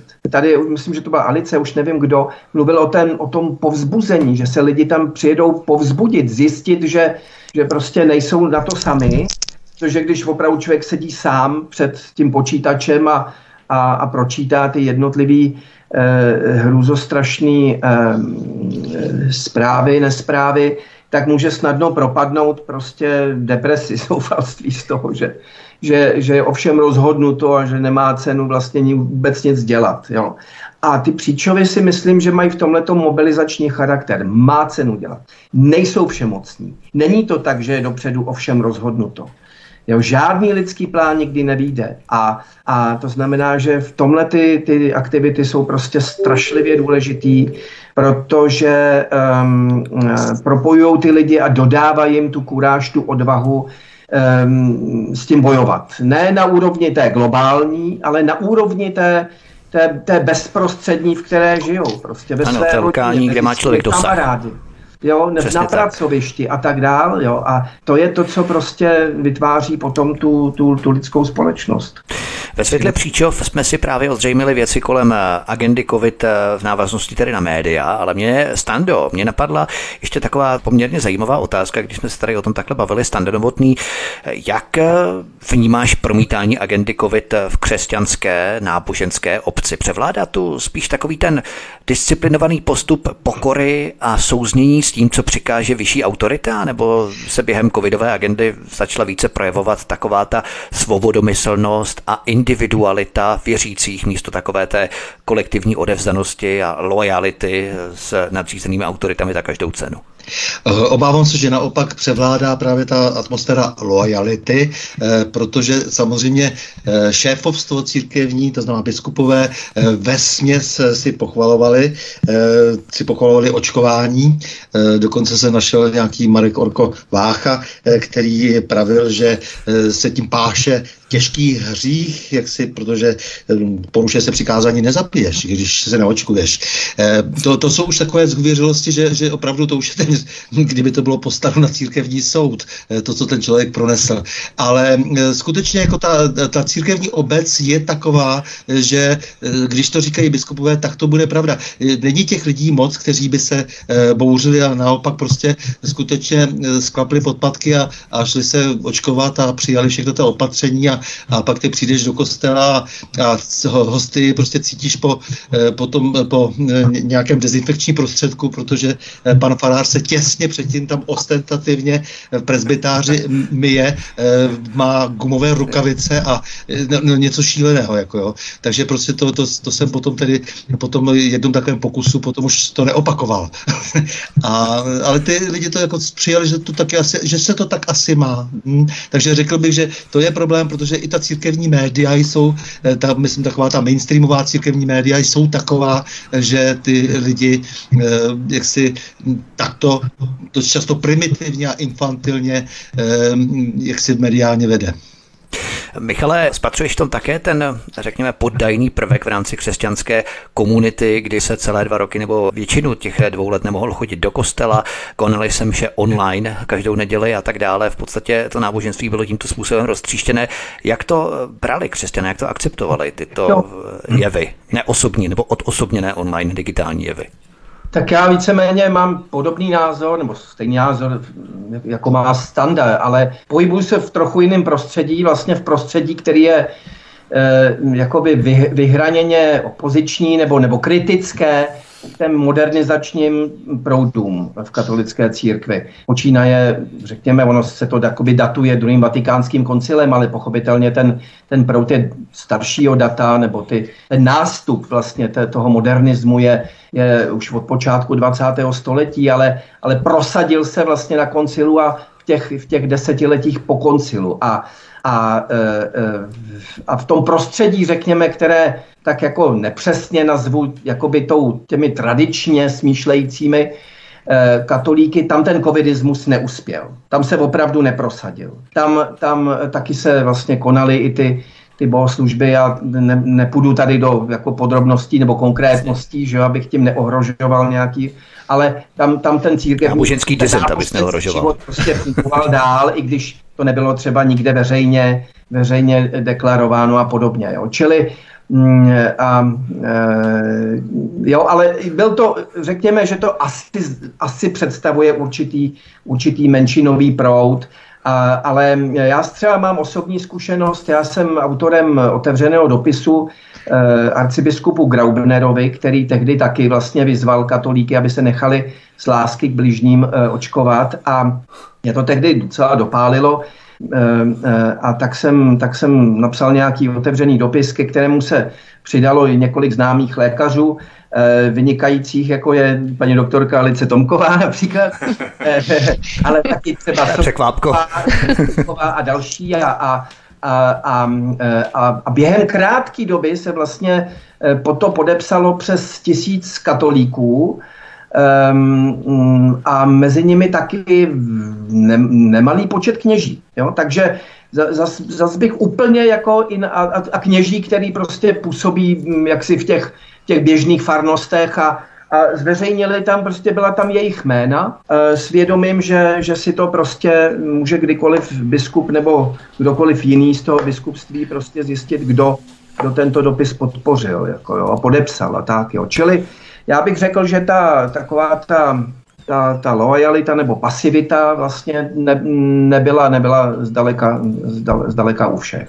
To je právě důležité, aby tam zazněl ten opoziční hlas, v podstatě burcoval eh, ty lidi, protože mnozí lidé si to třeba podprahově podvědomě myslí, ale tím, že se nikdo neozve, tak nemají šanci nějakým způsobem se připojit, protože oni sami nemají dostatek takové té síly, vnitřní síly, kterou by mobilizovali k tomu, aby sami napsali nějaký dopis, aby sami se ozvali jako první. Právě tam je důležitý ten prvek prvního hlasu, který se ozve, a potom samozřejmě to vyvolá ten efekt sněhové koule, což je v dnešních letních měsících, zvláště v Českém Švýcarsku, poměrně žádoucí efekt.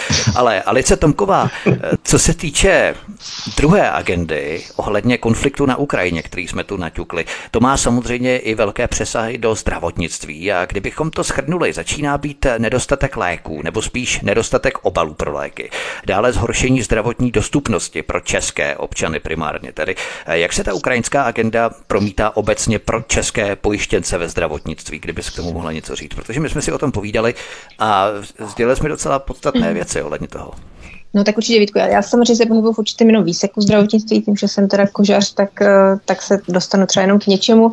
Nicméně to, co jsme si povídali my dva, tak je prostě v současné době nedostatek vlastně už od jara, nedostatek antibiotik. Prostě běžná antibiotika nejsou. Jo? Prostě pohybujeme se, kdy máme jich pár k dispozici v lékárnách, protože právě eh, jednak se vyvážela eh, do, na Ukrajinu a jak jako legálně prostřednictvím státu, tak, tak i tak, že samozřejmě Ukrajinci, kteří tady už žijí delší dobu, tak vlastně si ta antibiotika pro své příbuzné jakoby vydobili nějakým jiným způsobem přes praktické lékaře, jo, přes, eh, jakoby známe i přes černý trh, takže řada antibiotik odešla tím způsobem. No a další věc je, že důsledku covidu vlastně ne, že by farmaceutické firmy nevyráběly léky nebo antibiotika, ale tím, že zase stála výroba v Číně, tak oni ty vyrobené léky nemají do čeho zabalit. Takže nedostatek těch antibiotik je údajně právě ještě jako z větší části daný tím, že nejsou prostě zabalený do krabičky. To, to, to vím teda od farmaceutů. Takže jsou tady takové jako paradoxy, že se pohybujeme prostě ve 21. století a vlastně to, co jsme měli téměř za socialismu a bylo to normální a, a běžný dostání, tak eh, a to já si pamatuju, jak se scháněly léky prostě ze západu a tak, tak vlastně nakonec tady žijeme v podobné jako farmaceutické bídě i, i, i dneska. Tak to je samozřejmě to, co mě mrzí. A co jsi říkal té dostupnosti dostupnosti péče, tak eh, tam prostě ano, tam speciálně je to v Praze. Já si nemyslím, že to je obecně jako fenomén Čech, ale tím, že většina těch jakoby uprchlíků v uvozovkách, protože já teda si myslím, že tam těch skutečných uprchlíků je opravdu minimum, tak uh, se opravdu koncentrují do Prahy. Že jo? My to tady všichni vidíme v MHD, kdy, třeba téměř ani se ty tramvaje nemluví česky a, a je tam fakt jako ruština a všude máte zlobivý nějaký ukrajinský děti a tak. Je tady samozřejmě řada těhotných a tak. Takže ta Praha je teď najednou opravdu jako předimenzovaná jako na jasnou poptávkou po lékařské péči, která vlastně na té Ukrajině nefunguje, protože já i ty roky předtím, co jsem měla pacienty třeba ukrajinské, tak uh, vím, že oni mají anamnézu úplně jednoduchou. Oni většinou jsou úplně zdraví. Jo? Ale jenom proto, že vlastně nikdo nic nevyšetřuje, oni vlastně o svém těle toho moc nevidí, pokud vyloženě jako neměli slepé střevo nebo nějakou rakovinu. Ale oni tam opravdu skutečně ta jejich péče, to zdravotnictví tam nefunguje, není tam na, na takové úrovni, jako jsme zvyklými tady. Takže oni sem přijeli a vlastně i částečně jakoby hltají to, aby, aby se tady mohli, když už ty podmínky mají a náš stát jim to umožňuje, tak aby se jako mohli dovyšetřit vlastně. Takže teď skutečně se prodloužily objednací doby pro, uh, pro české pacienty všude v Praze. Nemyslím si právě, jak jsem řekla, že to je všude v Čech Čechách, ale ta Praha je teď opravdu jako napumpovaná, napumpovaná těmi uprchlíky jako hodně. Takže tady to vidím a, a mrzí mě to a dneska jsme dokonce měli jednoho pacienta, který byl Ukrajinec a rozčiloval se, že všude, že, že už ani on nedostal termín. Tak to jsem si strašně smála. no a, a, tak, takže ono tady vlastně začalo vznikat animozity, které zase i vnímám já, těch původních Ukrajinců, kteří tady už pracují třeba 20, 25 let a těch, co sem přišli a vlastně najednou mají všechno zadarmo. To, co ti, ti minulí si vlastně museli vydobít opravdu svou prací a nějakou, nějakou jako prestiž si získat eh, u lidí tím, že se budou hezky chovat, že budou hodně pracovat a uh, tak najednou zjišťují, že jejich spolupčení sem přijdou a nemusí vůbec nic a mají toho mnohem víc než oni. Že jo? Takže tady ještě vznikají jako animozity opravdu mezi těmi Ukrajinci jako takovými. Tak to jsme velmi rádi, že jim ten luxus můžeme dopřát. Každopádně my jsme tady s několika hosty před uh, už několika měsíci řešili právě to, že vzniknou animozity mezi těmi původními Ukrajinci, kteří opravdu makají a pracují. Já sám jich znám pár. A mezi těmi nově příchozími Stanislav Novotný, jak ty vnímáš to nasvícené ukrajinské jeviště, na které jsme museli všichni povinně fixovat naší pozornost, zatímco se v zákulisí urychlily ty zelené Green Dealové procesy. Do jaké míry je pro nás podstatná Ukrajina, když víme, že měla zamaskovat daleko hlubší procesy, které se díky nim urychlují. Právě jsme tady načetli tu energetiku. Možná ta Ukrajinka byla jaksi záminka pro nastartování té energetické krize. No tak samozřejmě ta Ukrajina pro nás eh, z hlediska jaksi toho, eh, té, té pomoci, komu si jaksi je zajímavá minimálně, protože to je cizí válka, ve které nemáme vůbec co pohledávat. Je to přesně, v podstatě americko, americko-ruská válka, kdy tady ty Amer... proxy, proxy přes Ukrajinu. Ano, to přesně. proxy válka, už tam jako dávno, jako ty američani dávno vedli, američani, britové, kteří dělají vždycky tu špinavou práci za ty Ameriky, eh, to, to je známá věc. Celá řada dalších eh, různých vlastně už korporací, které byly připraveny, eh, které byly připraveny už dávno, dávno předem, že vlastně se rozchvátí, co se dá, zejména v komunálním biznesu, to se týkalo spíš, spíš teda Němců. Takže ono to bylo vlastně jenom pokračování, pokračování toho konfliktu jinými prostředky. No a co my s tím, když, jak si z toho máme, kdybych to vzal teda opravdu velmi pragmaticky, kdybychom z, z toho měli jenom takovou nevýhodu, jako jsme měli ze vší tý, e, naší účasti e, ve všech těch vlastně nevyhlášených nebo nespravedlivých válkách, které jsme vedli v severní Africe a e, v Mali někde a v Iráku a v Sýrii a v Afghánistánu a tak dále. A do toho nám tady prezident sděluje, že bojujeme u Kábulu za Prahu a takovéhle nesmysly. Parafrázuje tady starou Gotwaldovskou větu z 30. let, která se týkala Španělska. No prostě je to úplně absurdní, to samozřejmě nemá pro nás vůbec žádný žádný smysl. Samozřejmě já znám Ukrajinu poměrně slušně a mám Ukrajince rád, ale jako oni jsou opravdu ten kanonen futr. A nejhorší je, že vlastně my nikomu ani nepomáháme, protože ti uprchlíci, kteří sem přichází, přichází ve směs ze západní Ukrajiny, eh, z podkarpatské Rusy, nebo tedy Zakarpatí, abych neurazil Kijevliany, že? A samozřejmě z těch oblastí, eh, kde tedy eh, zůstali tam někde uzavřeni, tak se ti lidé nedostanou, protože ta korupce je tak obrovská, ten filtr je tak strašně drahý, že samozřejmě ti, ti chudáci na to, na to peníze nemají, aby se protlačili až teda na tu západní hranici. Ve směs se to vůbec nedaří. A navíc ještě tady je prostě spousta věcí za, zamlžená, že z řady těch lidí se uh, vrací uh, teď vlastně, kteří vlastně původně utíkali z toho Donbasu, tak zase se vrací na Donbas. Uh, je to prostě všechno jinak, je to všechno daleko komplikovanější, než jak se to celé jeví. No ale samozřejmě je to, jak se říkal, je to zase zástěrka, ta migrační vlna zase nás vypumpovala nějaké peníze, nemohu si pomoct, eh, jak si je to záměr neustále vlastně útočit na ekonomickou podstatu té země, eh, celého toho vlastně východu. Vlastně jsme neustále vlastně eh, tlačeni k tomu, abychom krmili někoho jiného. Samozřejmě musíme neustále platit ty různé ďábelské daně nějakým americkým a britským fondům skrze ČES a skrze celou řadu dalších aktivit a banky a dividendy a tak dále a do toho jedna akce za druhou, která nás likviduje. Vyhlásí se tady nějaký nouzavý stav, no proč asi? Protože se dělají dobře zbrojní kontrakty. Vyprodali jsme, nebo darovali jsme v podstatě a vedle toho se ještě dělali další kšefty v těch zbraních. Darovali jsme veš, veškerou svoji bojeschopnou techniku eh, na Ukrajinu, takže my nemáme teď nic. Do toho, že ještě vylepšujeme americkou zahraniční obchodní bilanci tím, že nakupujeme naprosto nesmyslně F-35, přestože nejsme schopni ani chránit zelenou hranici.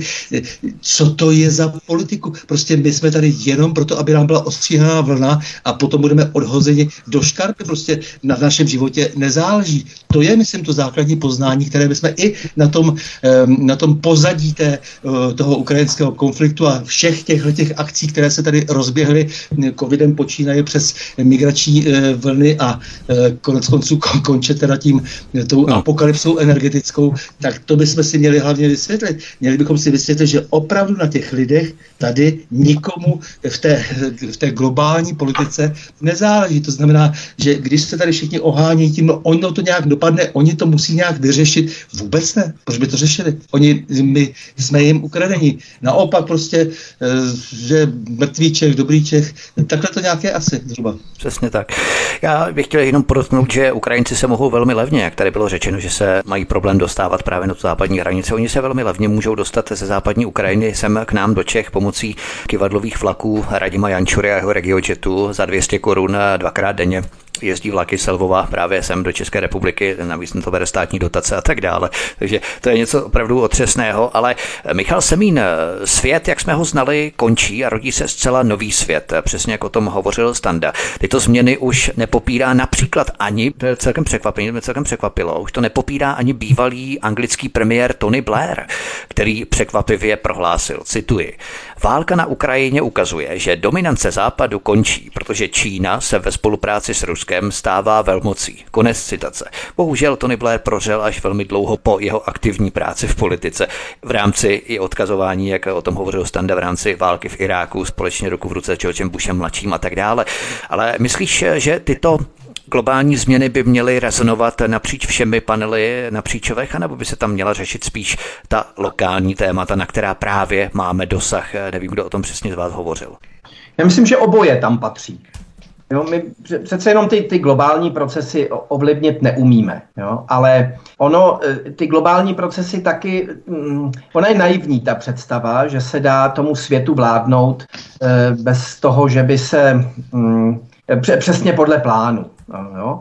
Eh, eh, čili, čili eh, některé ty, řekněme, některá ta povstání nebo nějaká, nějaké protesty prostě proti, proti tomu novému nastolovan, na, nastolovanému řádu jsou prostě autentické. A, a to, že ta státní moc nedokáže potlačit nebo je nepotlačuje, není dáno nutně tím, že že eh, má na nich svůj podíl, ale že to prostě nedokáže v tu danou chvíli. A viděli jsme to na příkladu třeba těch, těch kamionáků v Kanadě, že? Nebo kde se jim skutečně nepodařilo, přestože se vždycky snaží, že jo, nějakým způsobem penetrovat, proniknout do toho prostředí a, a začít to usměrňovat. Prostě u těch trackerů se jim to nepodařilo. E, můžeme sledovat teď třeba tu revoltu e, zemědělců v Holandsku. Zase vidíme tady jako spontánní, autentické lidové hnutí, e, které není, nezdá se mi, že by bylo prostě řízen, že by to byla nějaká řízená opozice, Čili eh, tyhle ty lokální protesty, ty, ty, mají, ty rozhodně mají svůj smysl. A pokud by tady byla možnost jak si najít cestu i k nějakému českému lokálnímu protestu, tak, eh, tak, eh, tak, tak to jedno, jednoznačně, nemyslím si, že nutně jako mají hrát tuhle roli, jako že by měli ale, ale, ale na, druhou stranu, na druhou stranu prostě pokud ten potenciál tady je, no tak, tak se toho prostě nebojme. Jo? Jako samozřejmě, že stojíme před, před vážným problémem uh, toho uh, hněvu společenského, který, um, který um,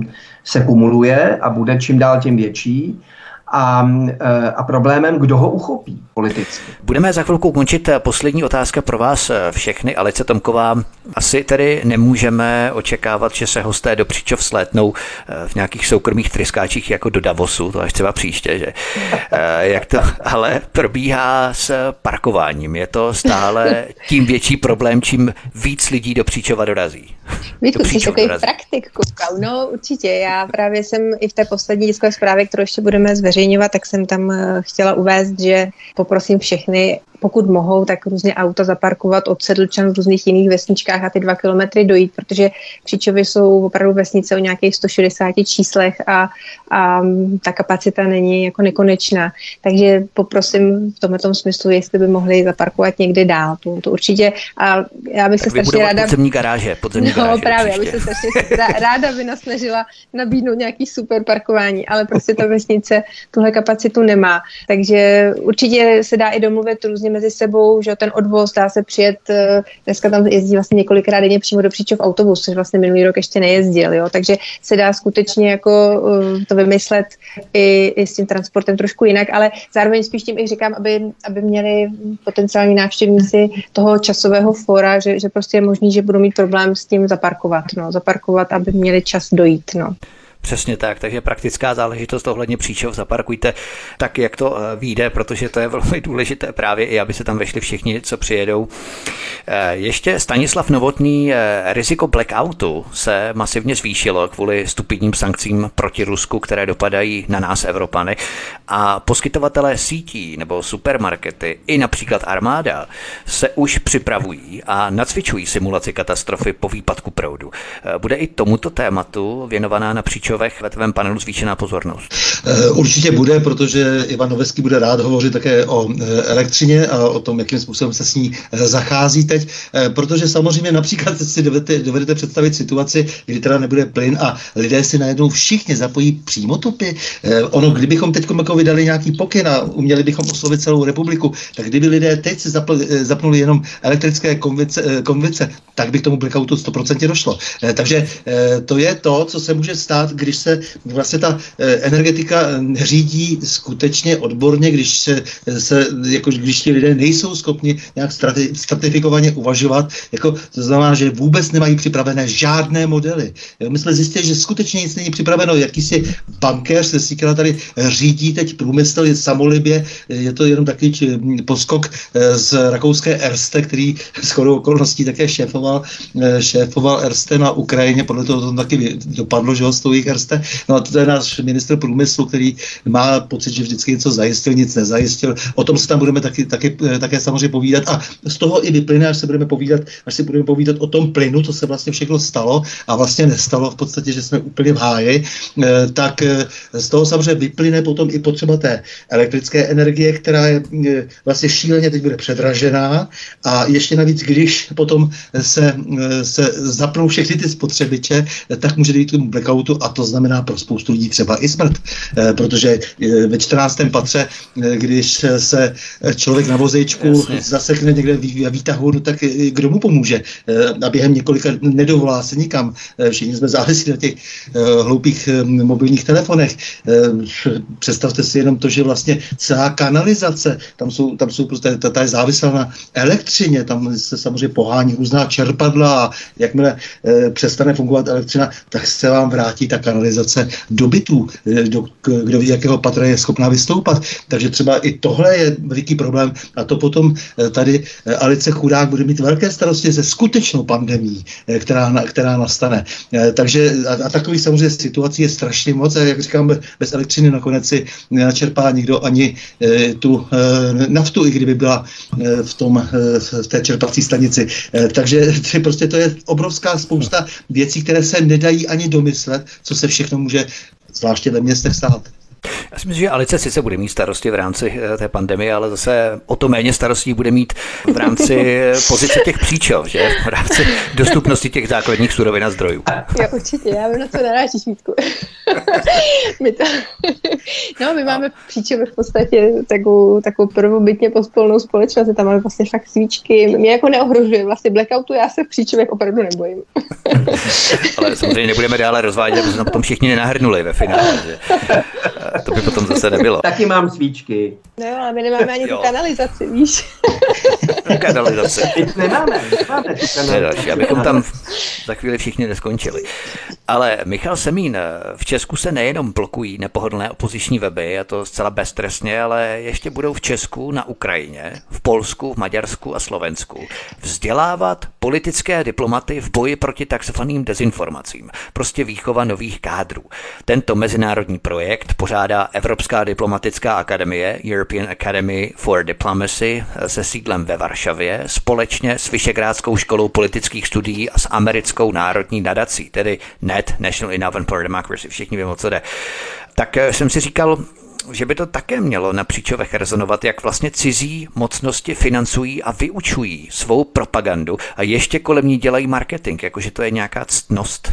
Slyším teda poprvé o, tom, o, tom, o tomhletom projektu, ale to je zase prostě dlouhodobá činnost těch, těch zahraničních uh, spolků, korporací a těch, uh, těch neziskovek a podobně, který mají tady ty svoje výhonky Eh, tak na tom pracují vlastně dlouhodobě. Že jo? Od, od převratu, tady Stanislav tady zmiňoval už ta 90. léta, já si pamatuju ještě jako naivní člen ODA, jak v 90. letech, když eh, ODA eh, dostala jako za úkol tady řídit privatizační proces, tak, tak skoro celé jedno patro toho ministerstva privatizace obsadili prostě američtí odborníci. Že jo? Jo? Takže Oni vlastně od počátku přistupovali vlastně k tomuhle tomu eh, jakoby nově svobodnému prostředí, jako k dobitému prostředí, jako k prostředí, které mají nějakým způsobem v, v tuto chvíli začít řídit ve svůj vlastní prospěch. Jo? A, a vlastně ty, ty jejich...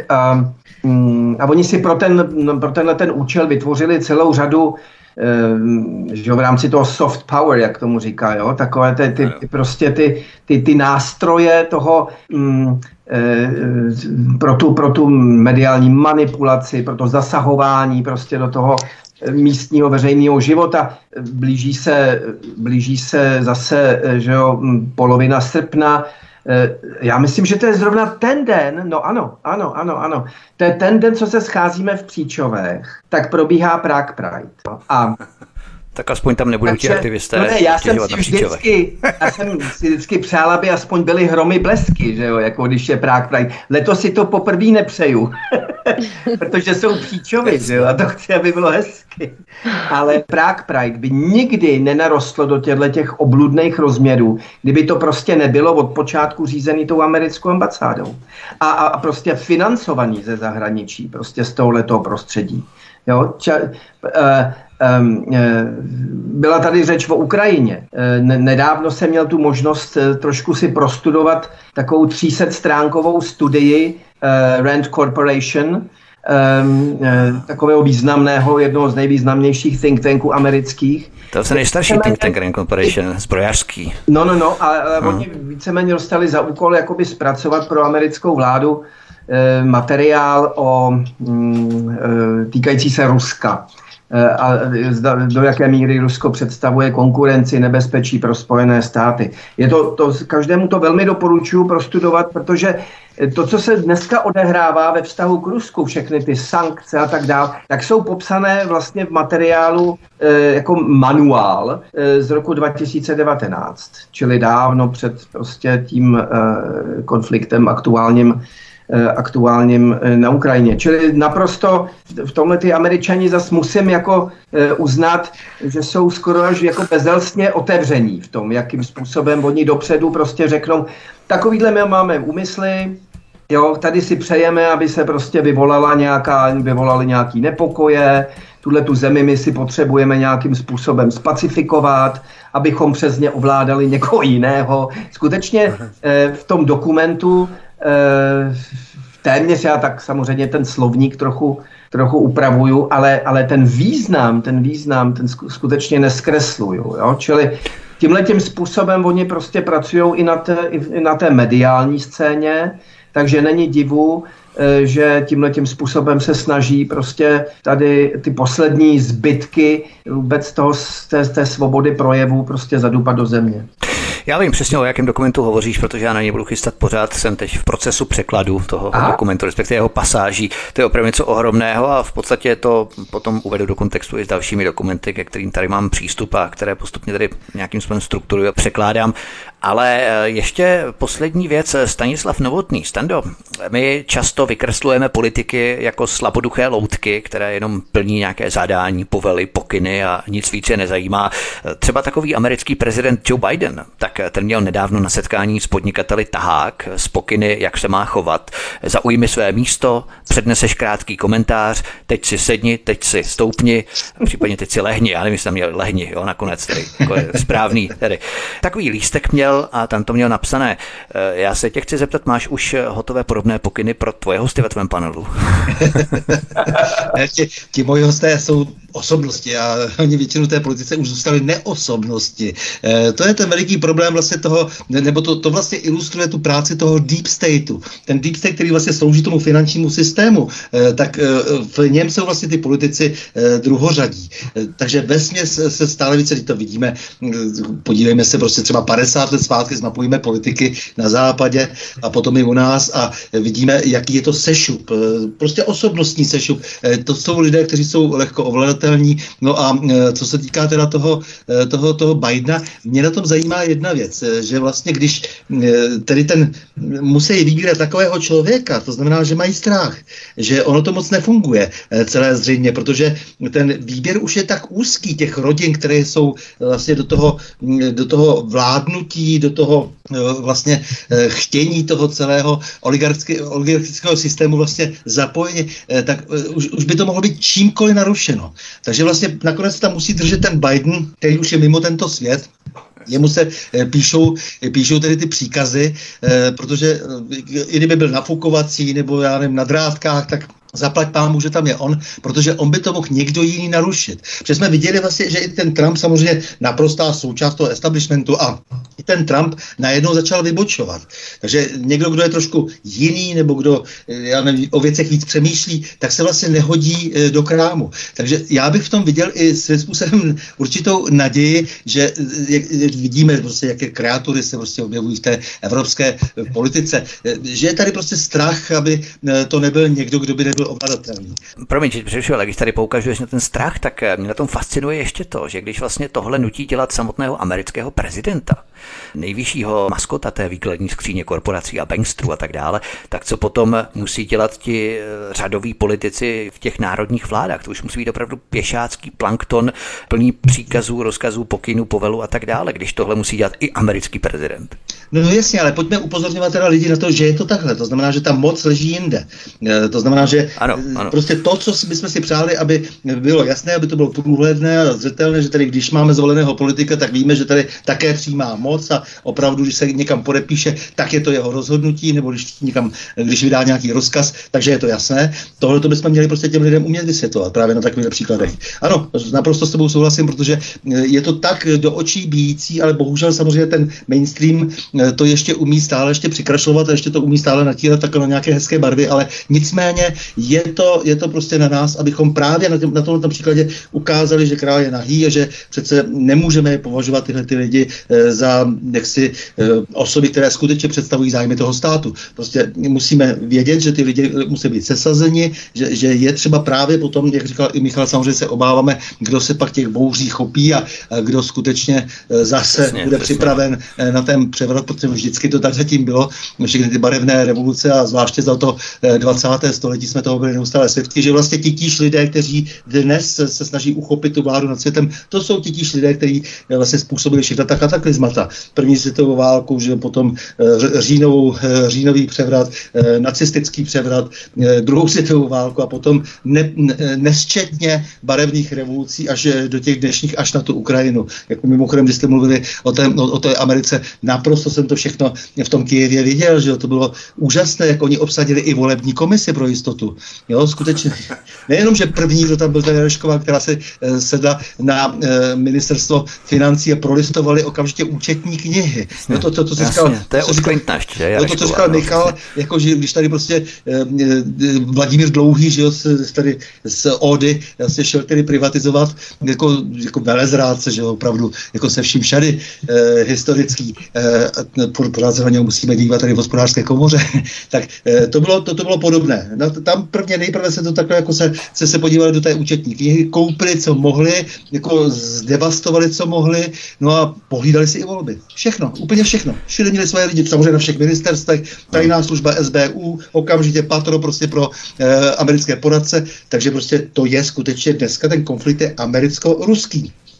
Mimochodem je to zajímavé právě, když zmiňuješ Vladimíra Dlouhého, tak kromě Bilderbergu, což je notoricky známé, tak eh, třeba teď zpracovávám eh, Světové ekonomické fórum Klause Švaba a on v podstatě byl jeden z prvních absolventů v roce 1993 Švabovy školy mladých globálních lídrů, tehdy se to jmenovalo ještě globální lídři zítřka, for tomorrow, v roce 1993 a vlastně tam byl jeden z Čechů, první z Čechů tam byl Vladimír Dlouhý, takže nejenom Bilderberg, ale i mladí globální lídři. Jo. Já jenom bych tady osobní poznámku. Eh, tehdy by Daniel Kroupa, když jsem mu to vyčítal, že to byl nějaký rok 92 třeba, eh, někdy první má, někdy jsme byli u Máchy a já tam potkal prostě Daniela Kroupu a říkám, prostě, co to má znamenat, tyhle ti dlouzí a tohle, co to tam máte v té partaji. Říká, když on měl jediný představu, jak to dělat. Jo. Aha, jo takhle. Takže jenom, aby jsme viděli, že eh, byl to Daniel Kroupa, který to všechno společně s eh, Dlouhým potom prodali.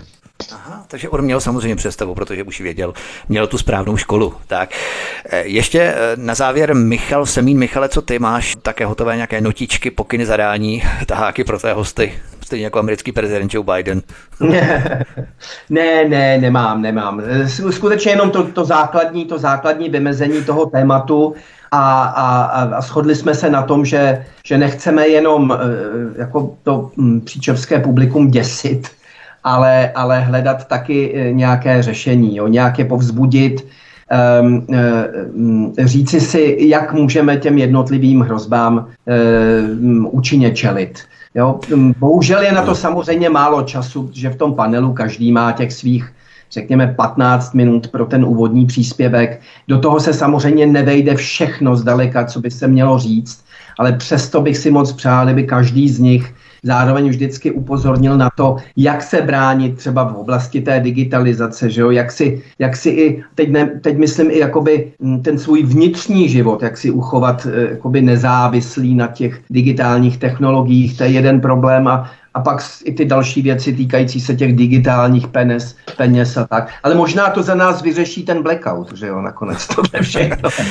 Pokud eh, je součástí nějakých jejich plánů blackout, tak zcela určitě vždycky jenom nějak, v nějakém omezeném rozsahu a tak. Ale, hmm, hmm. ale tyhle věci se můžou samozřejmě vymknout z rukou, protože já jsem opravdu přesvědčen, že globální procesy prostě eh, lze řídit jenom v té nejobecnější rovině, ale nelze, nelze prostě s, s, jak si řídit uh, uh, um, miliardy lidí, že jo, jako, a teď jako jednotlivců, mít je všechny stejně naprogramované ke stejným činům a, a podobně. Jo. Čili to, je, to, to vždycky to dopadne prostě jinak, než, než jak, oni si to, jak oni si to malují a, a, a přejí. A v tom je, v tom je prostě ta naše naděje a, a taky motivace k tomu, abychom prostě k tomu nemlčeli a, a, a každý prostě se snažil v tom svém prostředí prostě mm, za, za tu svobodu a spravedlnost bojovat.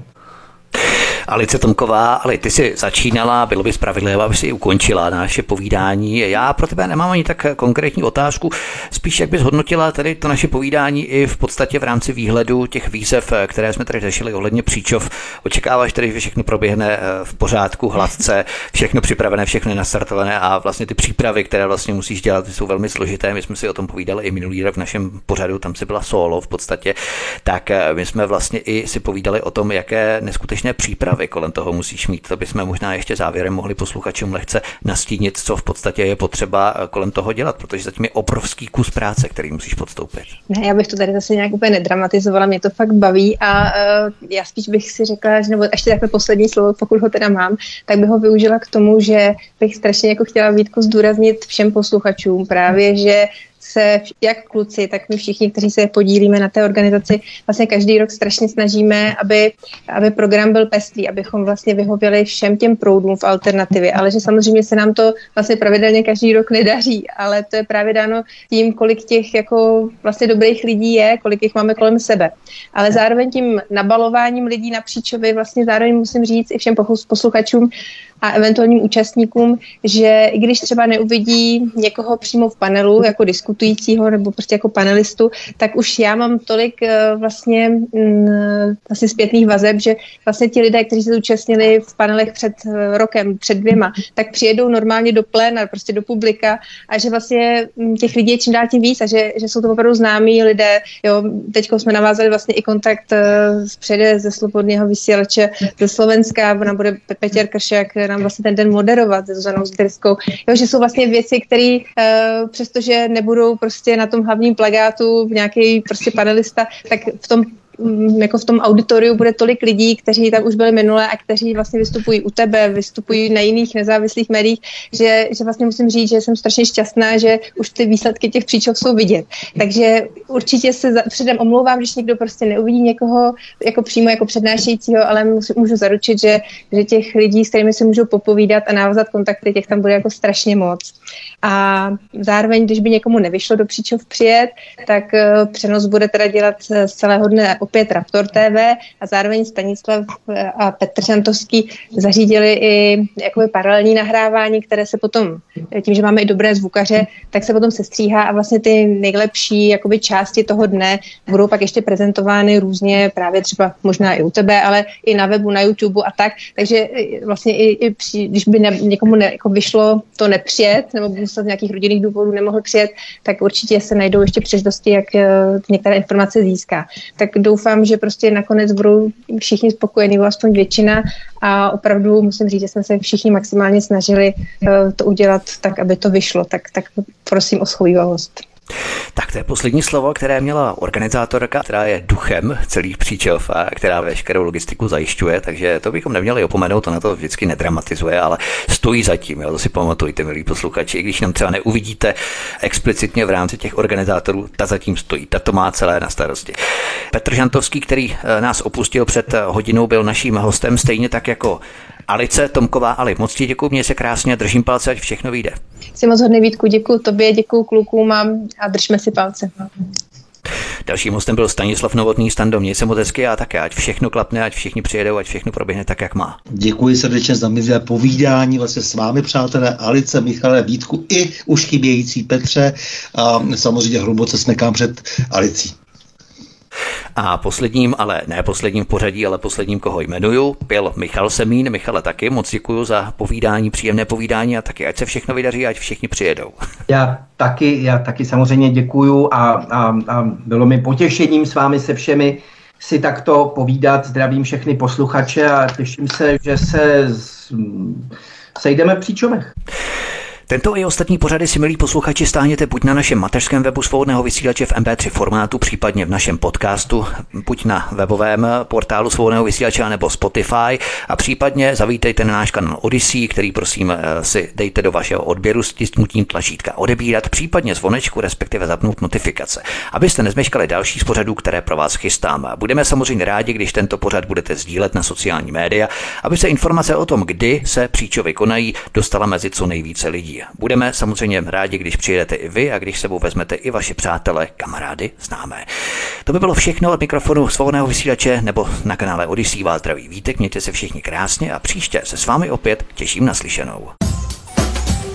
Prosíme, pomožte nám s propagací kanálu Studia Tapin Rádio Svobodného vysílače CS. Pokud se vám tento nebo jiné pořady na tomto kanále líbí, klikněte na vaší obrazovce na tlačítko s nápisem Sdílet a vyberte sociální síť, na kterou pořad sdílíte. Jde o pouhých pár desítek sekund vašeho času. Děkujeme.